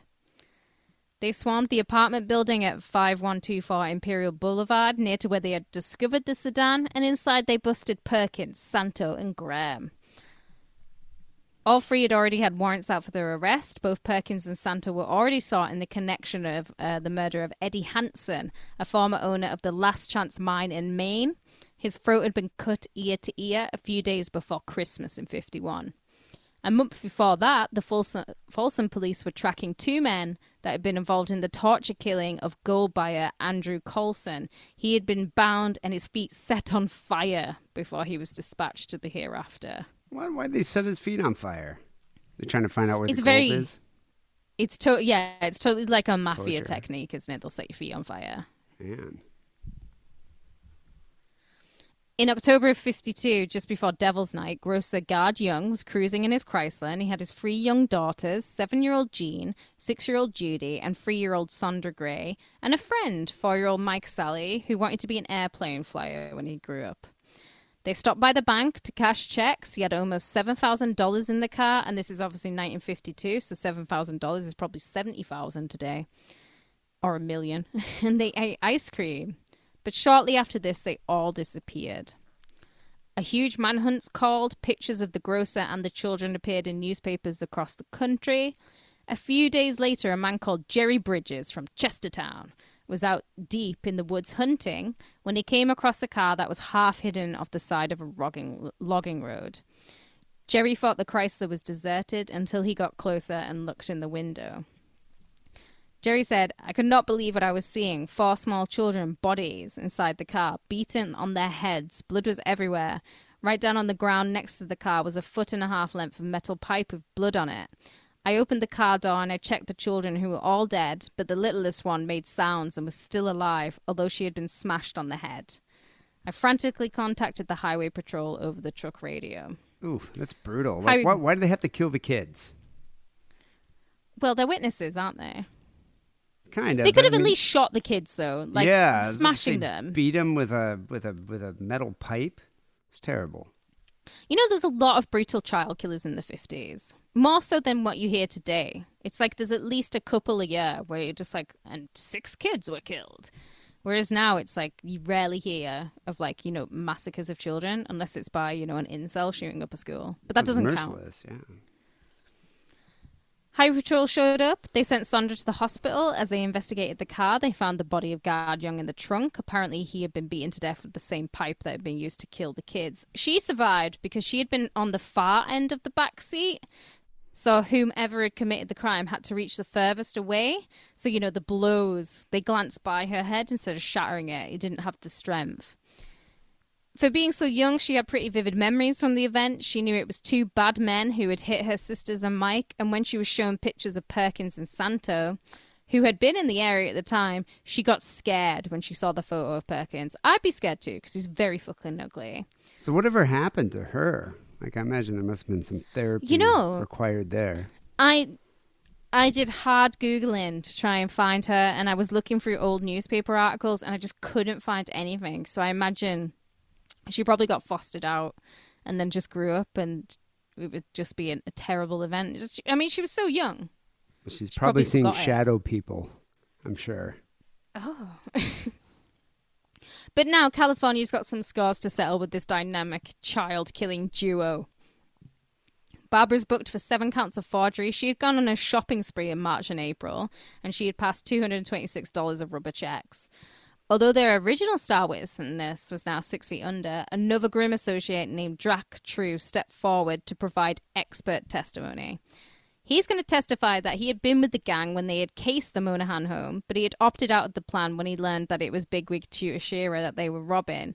He naturally doesn't want to end up on the slab dead of a lethal hot lead overdose. He helps drive the car and keep watch, but he said he wasn't going to take part in the dastardly deed. You got to take what he says with a pinch of salt, because he's also a career criminal too, and he's doing this to get immunity, but I also kind of believe him. Well, I'm sure you don't want to cross someone like Tudor Scherer. I mean, he's got all these ties to Mickey Cohen, and so if they found out that he robbed or murdered, Scherer's ex-mother-in-law, I'm sure he would be able to get some people after him. So it's probably just I'm sure he doesn't really care that much. He's just looking after himself. Exactly. Cops are going to guard him day and night because they don't want the same fate that met Baxter to fall upon him. On June the 3rd, 53, the Free Hot Cons were indicted by the Grand County jury on charges of conspiracy to commit burglary, robbery, and the death of Mrs. Monahan. If found guilty, the death penalty would be mandatory. In her jail cell, when she heard the news that she could die in the chamber, apparently Barbara collapsed to the floor, and she collapsed so hard that she lost her ability to speak. But that didn't stop her from bragging that she had once gotten into her role. She would be a better actress than Sarah Bernhard. She was going to have to act extra hard for that Oscar because the trial opened with the testimony of John True, who's going to finger all of them. I just love that phrase, and he fingered them. It's one of my favorite. I'm sure she's been fingered many times. But I love the histrionics. Oh, yeah. Like, she's just, like, putting it on, like, really thick here, too, to kind of garner some sympathy. So, wait, was Sarah Bernhard Sandra Bernhard's mother? I don't know. Oh, you mean the making comedian Sandra Bernhard? Oh, she could be. I don't know. I know Sarah Bernhard was, like, a really famous stage actress. And then she went into film. Yeah, we'll talk about that. I love Sandra Bernhard, though. John told her it was Barbara who had brutalized the old woman. She begged for mercy as Barbara clutched the widow's hair. She cracked the gun into her skull. Blood was flying everywhere. The threesome bound, gagged, and beat the woman. And then as she lay dying, they tore her place apart. It was Barbara who washed her gloves off in the sink, and it was Barbara who said that they should leave. They all left the house with basically nothing other than a blood bond that would bind them all to hell. Well, that's the thing with Perkins and Santo, like, they were killers. Like, I don't think Barbara was just, a experienced murderer. But, and that's the thing, I don't think they would have hesitated to kill Monahan, because, I mean, they've obviously, bashed in little kids' heads, But putting the pillowcase over her head doesn't seem like anything that they would have done. Like, I think they would have just bashed her in with a hammer. I'd be surprised if they would be like, we need to put the pillowcase over her head. Because I don't think they need to dehumanize the victim. I don't think they care about it. So that makes me think that who else would it be there? Baxter, who probably missed most of it. True, who says he was in the car. Or Barbara. And now Barbara, as hard as she is, I don't know. It makes sense to me that she'd be the one who put the pillowcase over Mabel's head and suffocated her. Now, I don't know if she did suffocate her on purpose, or she would suffer with the, getting her head bashed in, or if she just didn't want to see her face as she was, getting hammered in the head. So I don't know. Maybe Graham's not guilty of the beating, but she's definitely responsible for asphyxiation. Well, she definitely hit her with her gun. So she did beat her. And I do think it was her who was like, rather than, especially for your first murder, where I think things are usually like a lot faster, I think she probably did the thing where she was going to use strips of cloth to strangle her, because it's not exactly like she's putting her hands on her. Do you know what I mean? But then maybe 5 murders from now, she would love strangling people. It would be her thing. I could see that, but I just couldn't picture her taking a hammer and just bashing this old woman in the head. I think that was the boys, but she definitely hit her with her gun, the gun she had. So she's just as guilty as them. Well, she's definitely just as guilty. LA newspapers, they pressed for details. They printed the bloody details, and it was the Herald Examiner that dubbed bloody Babs. It was the Examiner. So props to the journalist. Yeah. Back in her jail cell where she was snubbing the cops and locking her lips, that didn't stop her from locking lips with fellow jailbird Donna Prow, who was doing a 2-year stint for manslaughter after she'd killed a woman and seriously injured 3 others during a drunken head-on collision. Donna told Barbara that she had a fixer on the outside, and for a cool $25,000 she could set up a setup where they had been together on the night of the murder. So the fixer pays Barbara a visit in jail, and it turns out it was a sting operation from the inside, and he was a cop, and all her sweet nothing conversations had been recorded.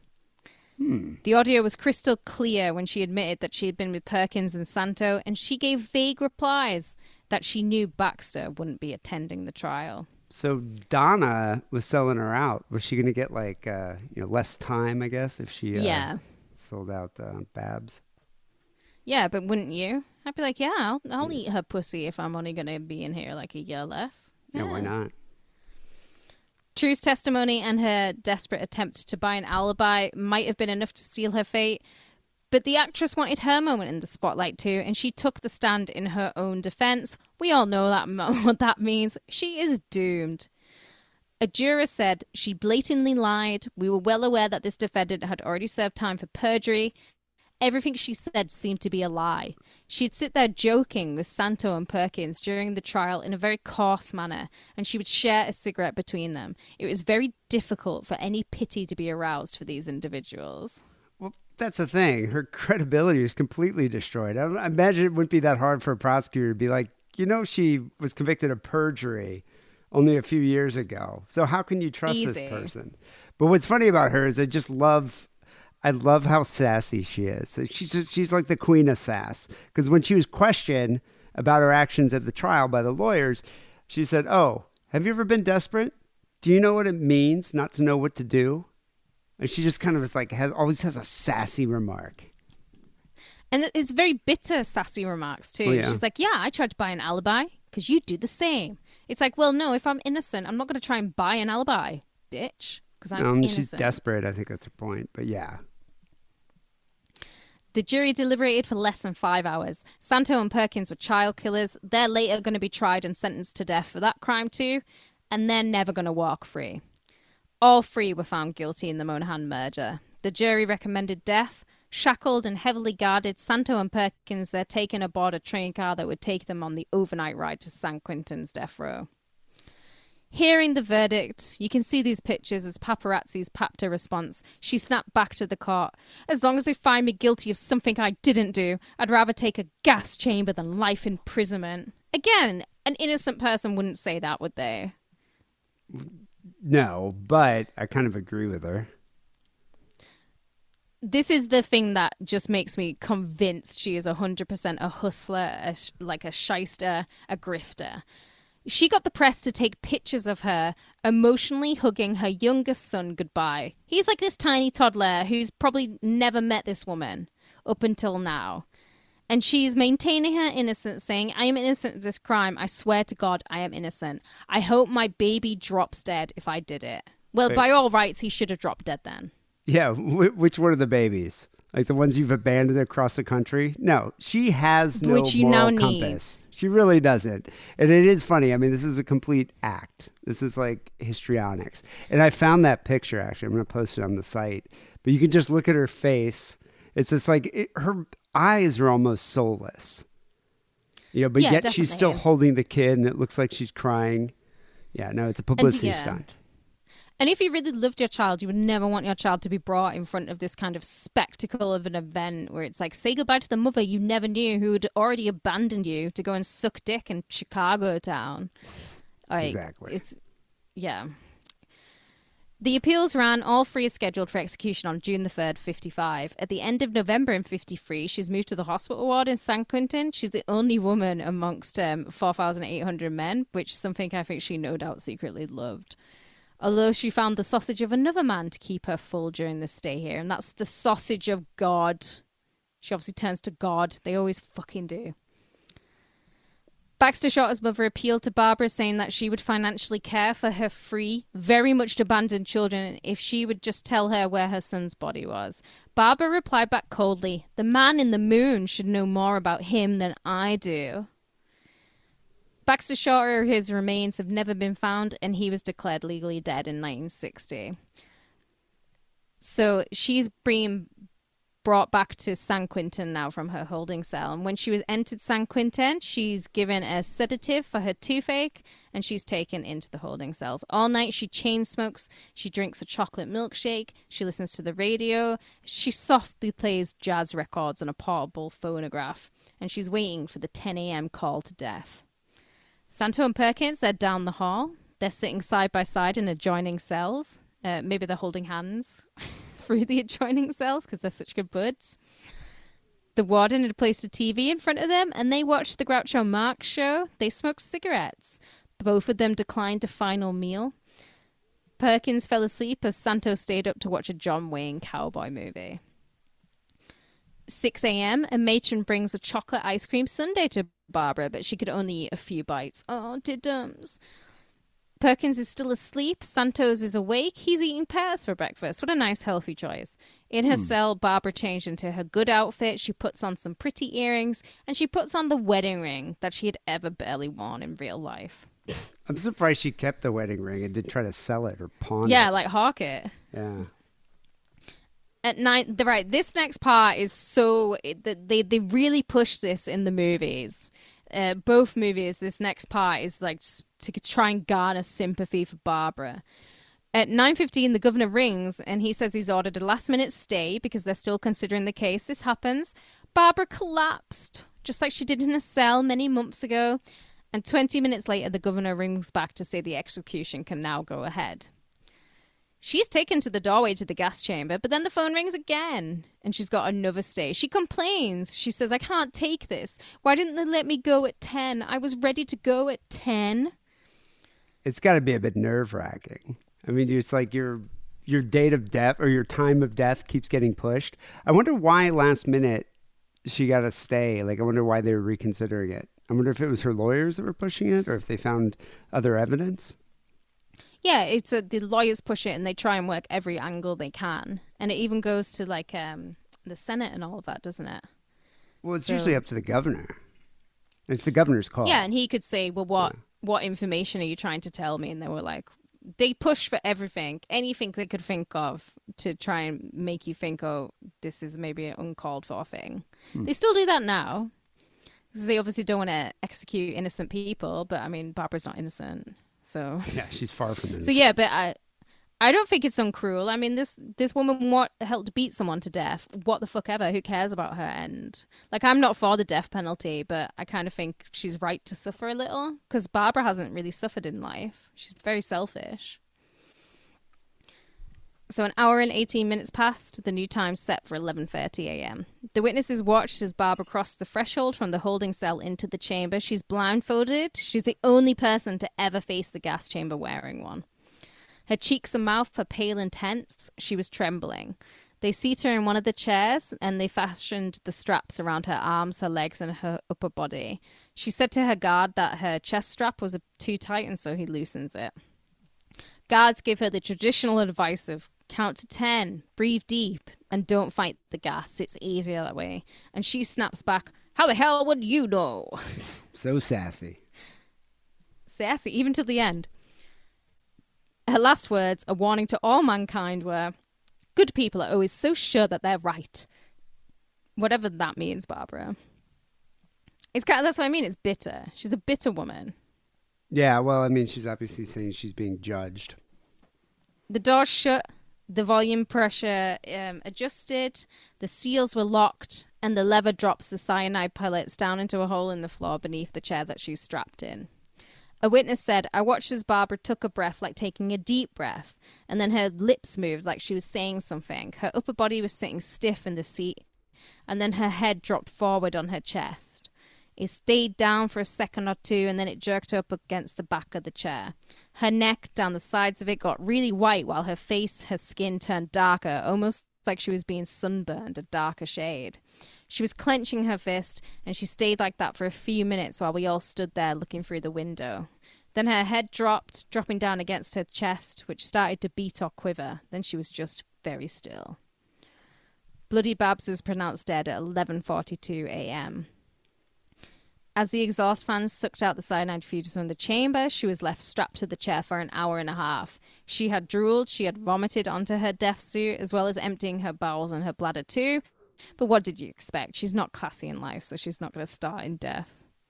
I've always said that if I was ever executed, I'd want to eat like a ton of Taco Bell. So it's going to be messy. Messy for everyone. But memorable. Gross. You know, she was the third woman in California to be executed by gas.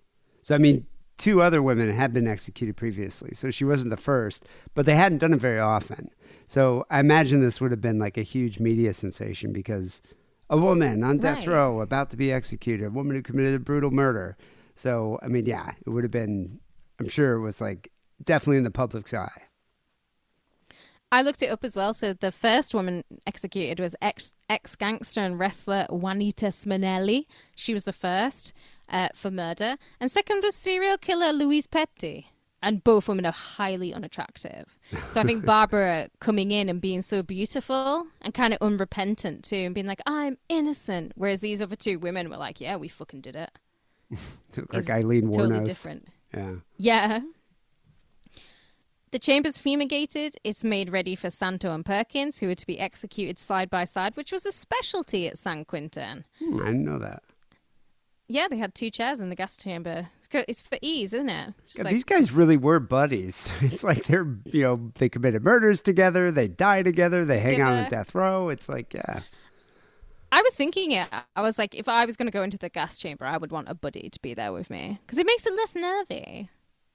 I just need Taco Bell. These two men were happy. They walked down to the chamber. It was first Santo, then Perkins. They chatted quietly as the guards strapped them in.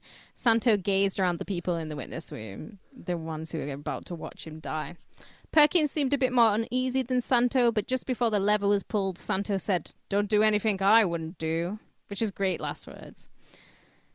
Because, you know, there's very little the pair won't do. Perkins died in 6 minutes and Santo died in 7. Both were buried in paupers' graves and both went down side by side. Were they holding hands? I wanted that for them. Yeah, because if you're in the gas chamber with your mate, I'd be like, can we hold hands? It's not like we're going to be escaping anywhere, but it would just be nice like to hold a hand. Fingers intertwined? Yeah. No, you wouldn't. That's a bit gay if you do that with your male buddy. Well, I'm thinking these guys were pretty close.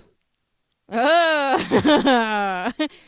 I'm just thinking like a solid bro, like handshake. Like if you and JoJo in the gas chamber together holding hands, it would just be like a bro beef boy handshake. No, we would intertwine fingers for sure. Would you? Oh my goodness.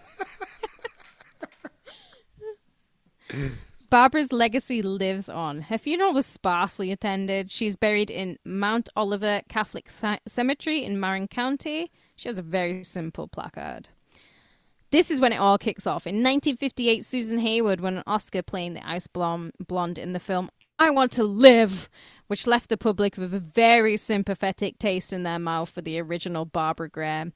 And by the time Lindsay Wagner stars in the made-for-TV movie in 1983, same title, the public verdict came back that Babs was Snow White and she had just been simply drifted. You know, she hung around with the wrong crowd. Well, obviously, they glossed over a few details there about her background.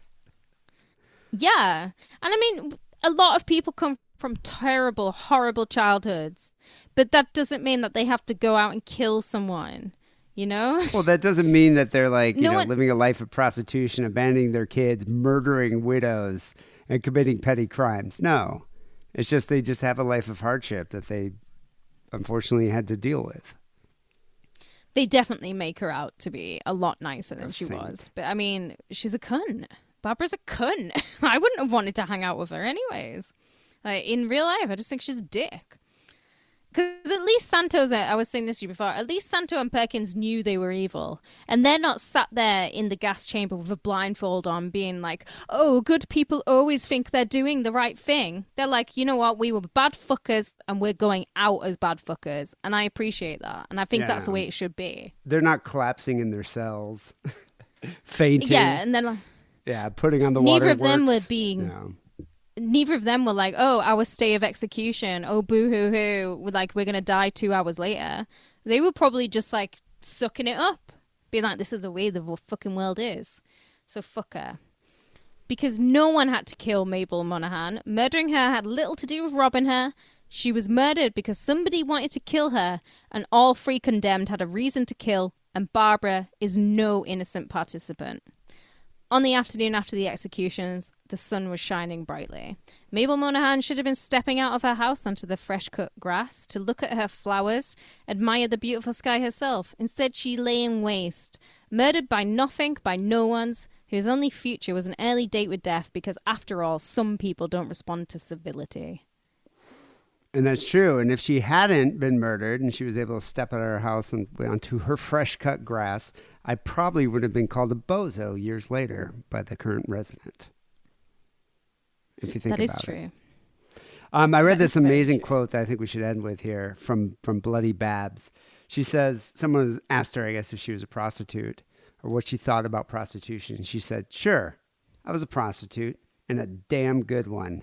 Why do people make so much of sex anyway? It's part of our natural makeup, like getting hungry for food.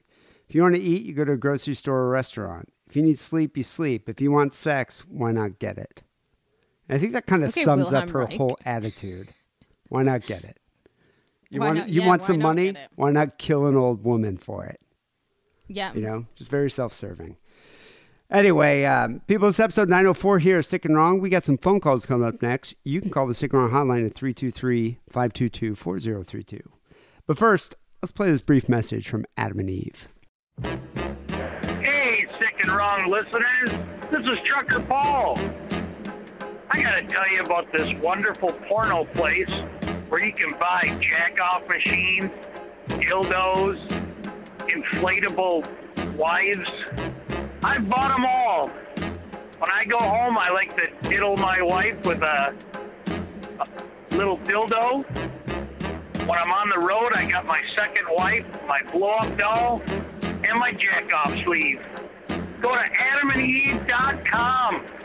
Type in the word diddle, D-I-D-D-L-E, and you'll get 50% off all your masturbation machines. Adios, lick my balls! I put a spell on you. So we got a couple phone calls here to get to. People can call the Sick and Wrong hotline at 323-522-4032, or you can email the show. Just send us an MP3, sickandwrongpodcast at gmail.com. So this first caller is calling in about long-distance dating. Hey, D and Kate. So I'm listening to episode 903, and D is talking about not wanting to drive to Santa Monica to date some chick, and I understand that. Now, yeah, but I'll fly to the north of England to date one. You know why? Because diamond level pussy. Exactly. It's men all will about fly. The, if you have a DLP, the men will fly anywhere in the world. It's about to that you. Diamond level, ladies. It's worth it. Yeah. I live in Sacramento, and about 40 miles away is Vacaville. Now, in Sacramento, I give myself a 7. You know, in Vacaville, I'm... Damn. He's like ranking himself kind of high in Sacramento. But you know, Vacaville sucks. Vacaville sucks. It's like a little country town. But it's about like it's halfway between San Francisco and Sacramento. I just want to point out here that 40 miles in Britain is kind of... Yeah, it's long, and we complain about long distances. But 40 miles isn't really that much. That's like from what? Like Carlisle to, I don't know, Newcastle? Hexham? Yeah, I would date somebody in Hexham. But it's a pain in the ass. You just jump on a train. Like, he'd have to drive there. There's no train that's going to Vacaville. Yeah, that's true. I can get and it's just a pain in the ass. It's easier to just date someone in your own city. 9. Oh, he's and a 9. I met this gal over there, and she was fucking hot. But it's a 40-mile drive to get to her. And, you know, the reason I stopped dating her was because she had lighting installed to cast a shadow so she could look at the shadow of me banging her from behind. Well, not just me, anybody. But she. Wait, why would you break up over this? That's kind of cool. That's hot. Yeah, kind of like she's like into the shadows. I would be making like shadow puppets with my hands while I'm going at it. That's what you do afterwards for entertainment, you know, when you're lying there. And I do it like during, so it looks like we're having a threesome with a duck. Hello there. Hello. Are you enjoying the threesome?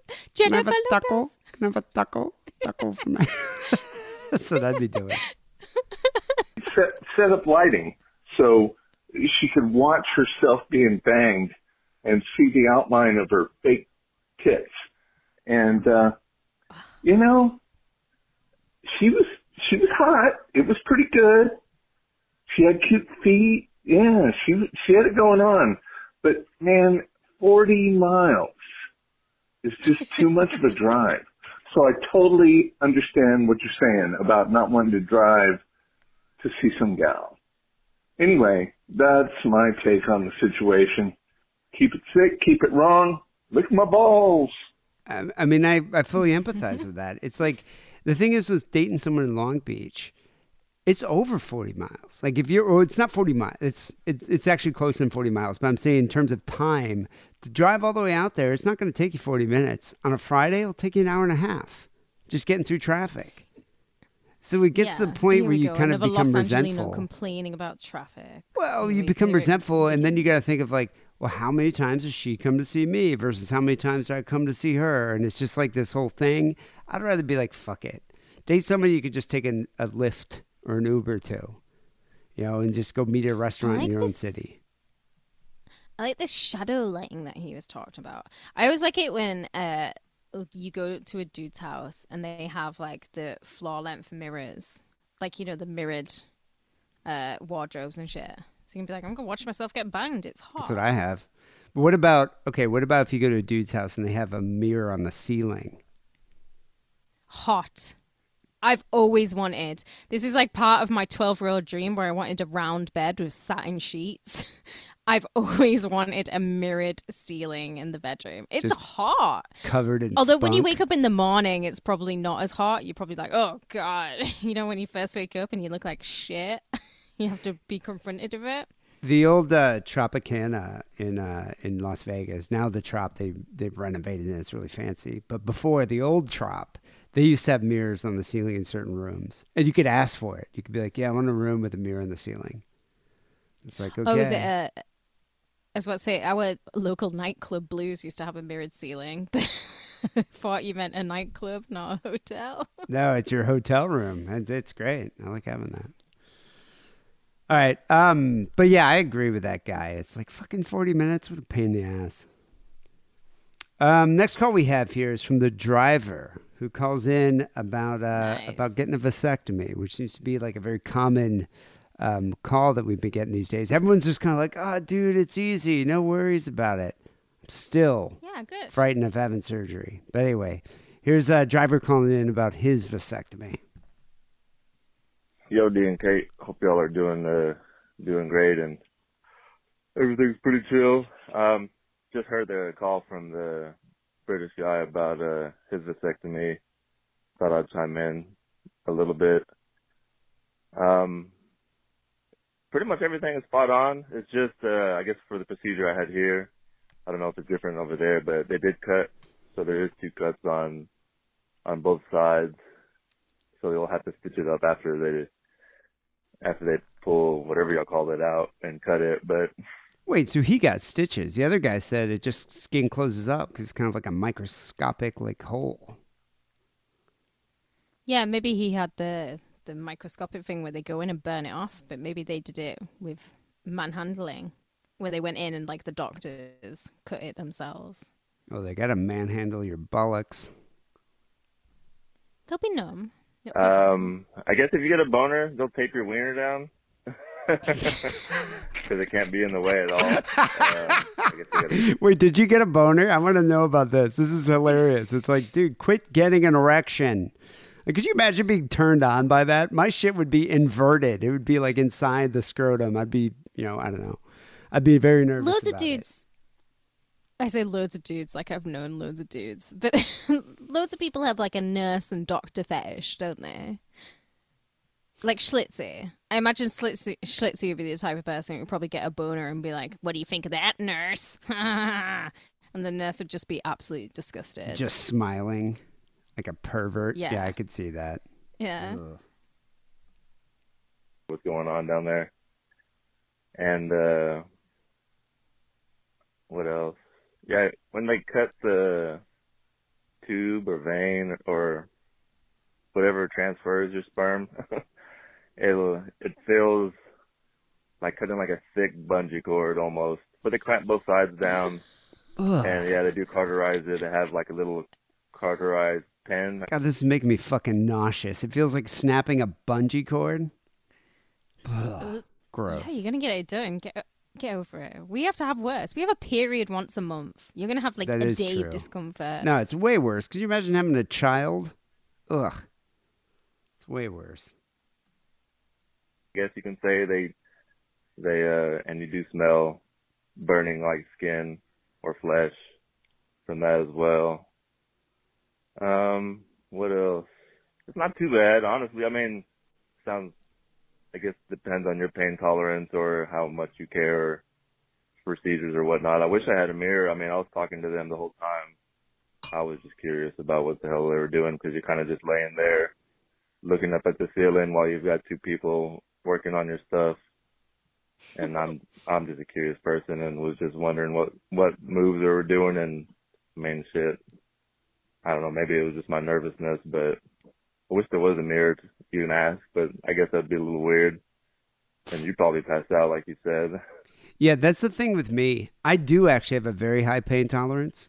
I can get tattooed for 6 hours. It sucks, but I actually do have a high pain tolerance.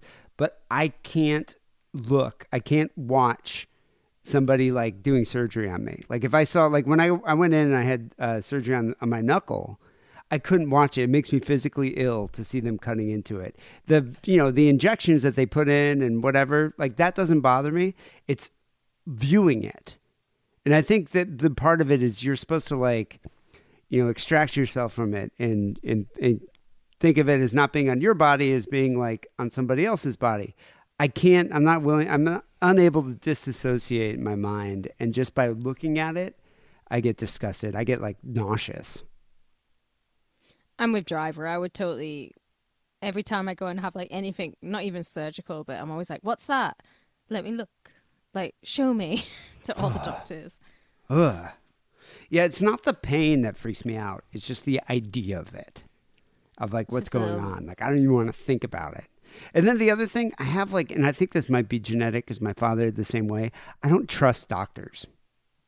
Like I think I'm kind of on that way as well, because people always forget that doctors don't know it all. They're always practicing, yet doctors seem to have this air of arrogance about you.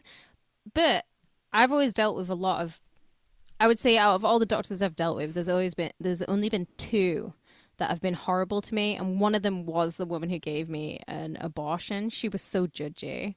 Like, she had no right to be judgy. And actually, one of my friends put in a complaint about her. So I had an abortion. And then a couple of weeks later, one of my other friends had an abortion. And same doctor. And she was older than me. So my friend put in a complaint about this doctor. And, like, they had to go up before, like, the medical exam board. Good. Because she was really mean. I'd be like, do your fucking job. You don't have to be mean. Yeah. No, but you don't have to be mean. Yeah, you don't have to be judgmental about it. It's like, do your fucking job and shut up. That's what you do. Don't be mean. Whereas nurses, man, nurses are the best. I have I've always found I get better. Like the best doctors I've always had have been the nurses who then trained to become doctors, because they just like, nurses want to fucking help you. And a lot of the times I find that nurses know more than doctors because they're in the thick of it and they see everything. Experience. Whereas, Well, here we have nurse practitioners, which can like do a little bit more than a regular nurse, but not quite as much as a doctor. Like, you don't have to get a med degree to be a nurse practitioner, but you still have to have more than just a regular nursing degree. So I've noticed that, like, Kaiser, where I go, you'll see a nurse practitioner before you can get a chance to see a fucking doctor. And that's one of the reasons why I don't like that place, is just in terms of just the medical institution in general in the States. I feel like they just don't give you the care, most of them. And I'm probably just saying this from personal experience. I'm probably biased, but I don't think they give you adequate care. I think you're just kind of like a number, come in, stitch you up, blah, blah, blah, whatever. And then if there's complications, it's just a fucking pain in the ass to get treated.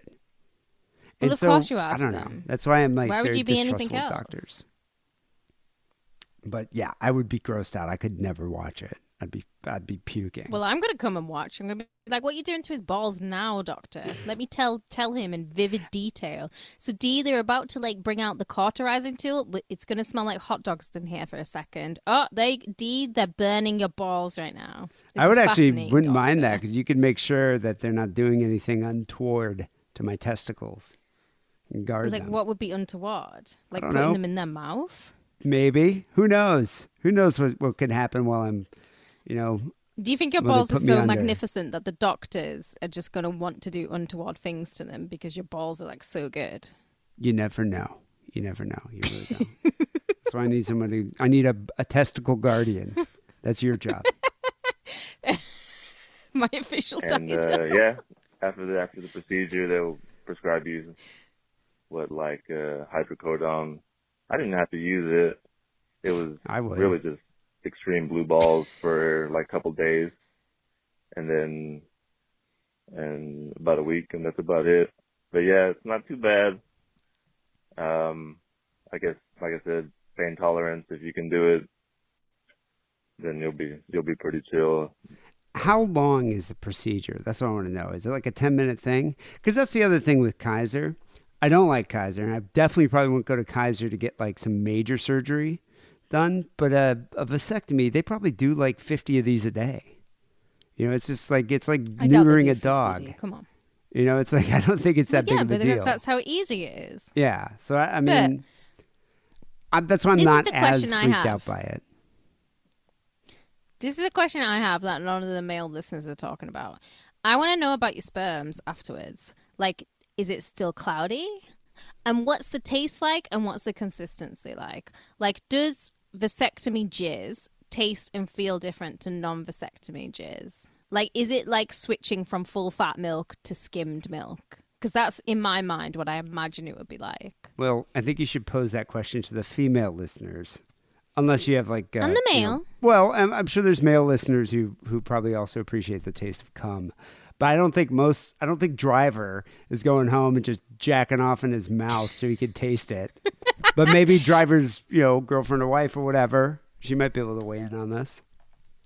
But I'm sure we have gay listeners who could probably... But gay people aren't probably getting vasectomies.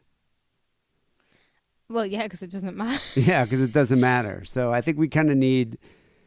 either straight men who like the taste of their own cum, or their wives or girlfriends to weigh in on this one. But I'm curious too. I wonder if there's a difference in taste. Because this is a point about most men is like, you obviously never, like, it's, I'll taste my pussy. It doesn't matter to me. I'll put my fingers in, taste it. It doesn't mean anything. But like men are like, oh, like if you taste their own cum, whatever. But isn't that like a strange, like Jermaine Greer thing to never know about yourself? Whereas I know the consistency of men's sperm. Yeah, but I feel like I could tell. But I'm not eating other bodily secretions. I'm not like picking boogers and eating them. I'm not pulling out earwax and eating that. I'm not like trying my own pus. It's like, no, I'm not. I don't want to try my cum. It's like not something I even want to do. Sure, I enjoy making it and expelling it, but I'm not like sitting here being like, I wonder what that tastes like. This is curious for science. This is like a try-macure. I sure enjoy making it. Oh, it's fun. It's a factory down there. I like making it. Nothing too crazy. I mean, shit, do you want kids or do you want to go through this for a week and you'll be good?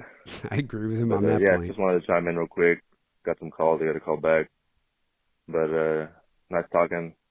We'll hear from you soon. All right, bye. So, you know, he did call right back with another couple final words here. As I say, I love his voice. Yo, it's Driver again. Sorry, I had to chime in a couple more things with the vasectomy. They give you like a kit. So instead of having to go back to the doctor and come in a cup, you can just come in a cup at home and just FedEx that shit off. And then they can just see if you've got any sperm left over. But yeah, a lot of wanking afterwards. Wait a second. So they send you a kit and you got to come in it and then mail it back to them, or do you drop it off? Yeah, you'd think the sperm would die if it's not delivered. Yeah, like, you'd think it has to be fresh. Mind you, sperm can live in the vagina for 7 days. So maybe sperm can live in a cup for 7 days. If it's a special type of cup. I always thought you'd have to go to the doctor's office and the nurse, like, you know, with a huge rack would come out and be like, all right, what do you want? Jugs magazine, Swank, Hustler. And then you just pick a magazine, go in there and just, you know, toss one off and be like, okay, here's my cum. I think that is how they. That's what I thought. I didn't think they just give you a kit and you do it at home. But don't get me wrong. Either way works for me. I would prefer to do it in my house with cum cup. Yeah. Here's your very own cum cup. Yeah, why not? Fill that shit up. Because I had a buddy of mine, he didn't know that he had to wait or jack off like 30 times until he can have unpredicted sex, and he had another kid like I think 2 weeks after he had the procedure, so he was surprised. But yeah, don't make that mistake. All right, peace. Keep it sick and wrong. I love how his buddy's just like, yeah, I just got my tubes cut. First thing, blowing in her. You know, he's like, I'm going to creep by that shit. It's like, I would be waiting. I would be waiting to make sure. I'd have like my little cum calendar where I'd just be like Xing off the days. You're like, like, what do they call that? The nativity calendars? I'd have my cum-tivity calendar. Oh, gross. And it's like at the final end, it's like cream pie day. It's like a very special day. I'm gonna be mysteriously out of town for cream pie. I'm just gonna be like, I'm gonna get you like a Boston cream pie. I would like to try Boston cream pie, so that would be fine with me if that's my cream pie, or a banana cream pie. I want to try that too. Well, and then I'm just gonna go straight to sleep because I've eaten too much pie. Well, wait. What about the Jew cream pie? No. That tastes way better than both the other ones put together. Well, I actually don't know if it tastes better, because in my mind, I just feel it's going to be watery. I feel like it's going to taste. It might take the consistency out, like, because there won't be living sperms in it. So it's just like, it's kind of like when you go and have a cocktail that's got no alcohol in. Yeah, the flavor's there, but it's disappointing. Well, it still has the consistency of sperm. It just doesn't have living sperm. What I'm hoping is it's more aerodynamic, so I can be across the room and like shoot it, you know, and aim it better, so I can hit the eye. You've not been able to do that since you were 15. You'll never just aim right for the eyes. What is it Steele always talks about? He was like, his first couple of loads when he was in his teen years, which is so powerful, and then they taper off. Yeah, they do. I just wonder if it's like the same color. Like, is it going to be like just clear, or will it be white? I've always heard, like, I've never looked into it, but I have heard that it like becomes less white and it becomes a bit clearer. Well, I am looking. The one thing about this, obviously, I'm dreading having to go into a doctor and having them like inject my balls and do things to it. But I am looking forward to like having to wank 30 times, you know, once a day, and then when you come in the room, be like, "Go away, Baton." I'd be saying that every day. Thank you, Driver. You're boosting my confidence here. You're making me a little less nervous. And I know we have some other listeners. A listener named Cody hit me up on Instagram, and she was like, all like, you should definitely get a vasectomy. Said she was going to call in her own story about it. So I imagine definitely need to hear it. Yeah, we quite a few callers. I would say quite a few listeners have had an experience with vasectomy. So, yeah, we want to hear from you. 323-522-4032. Big ups to everyone who support us on Patreon. We do appreciate you helping the show. And, yeah, as I said before, we're spending a lot of money to move Kate here. So if you could help us out, we definitely appreciate it. And you can also sign up on Apple Podcasts. It's really simple. It's like you don't actually even have to go to Patreon. You probably already have the podcast app. Just click subscribe. Patreon.com/sickandwrong. We appreciate it. If you want to buy some merch, we do have a T Public store. Just go to sickandwrongpodcast.com/shop and click on the picture of the Pope. Finally here, Sick and Wrong Song of the Week. We're trying to find something appropriate to represent Barbara Graham and her last couple days, or I guess last few hours, and her stay of execution. And the song that Kay Rambo picked was The Girl on Death Row by Lee Hazelwood and Duane Eddy. Duane Eddy's playing guitar on that song. It's from a comp that I found called The Twang Gang. Came out in 1960. I think it was a single that they put out, but they included it on this comp called The Twang Gang. Yeah. People, if you don't know Lee Hazelwood, he's one of my favorite country artists. So I would definitely go check him out. And producers. And producer, like, yeah. And, you know, he was a radio DJ before he became a singer. And fun fact about Duane Eddy as well. Without Duane Eddy, there would be no Cramps because Poison Ivy stole a lot. Well, not stole, but she imitated her licks on Duane Eddy. So without Duane Eddy, who's fucking fantastic. In tribute to Duane Eddy, that's how she learned her licks. But yeah. Girl on Death Row. We're going to end that show here. Dedicate that one to Bloody Babs. People will be back next week with episode 905. Till then, take it sleazy.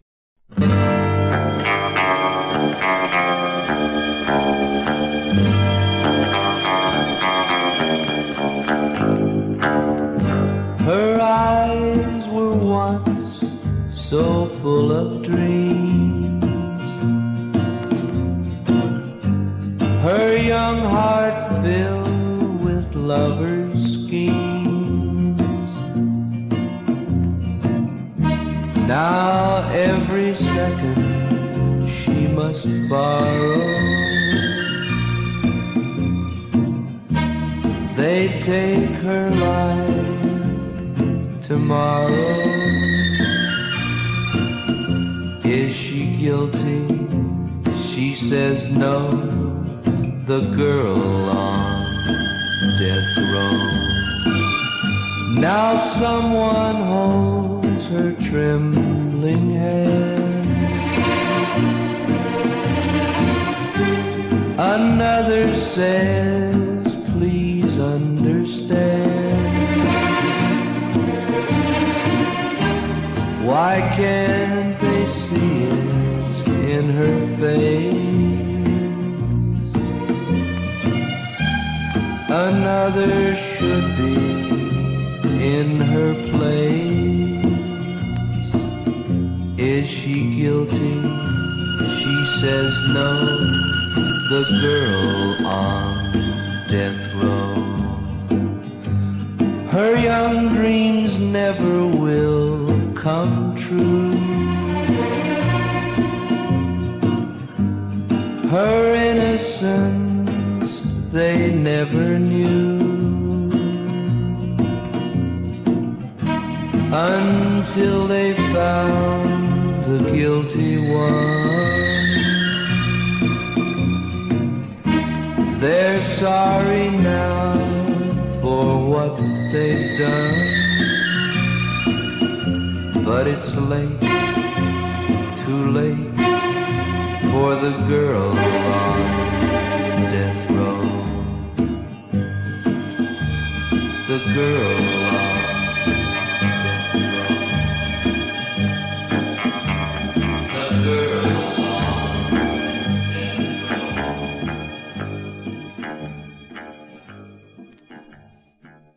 Hi, this is Christopher Walken. I calling in as Sick and Wrong with a joke. What's the difference between Amy Winehouse and a moped? A moped can make it to 30. Gotta go. Bye.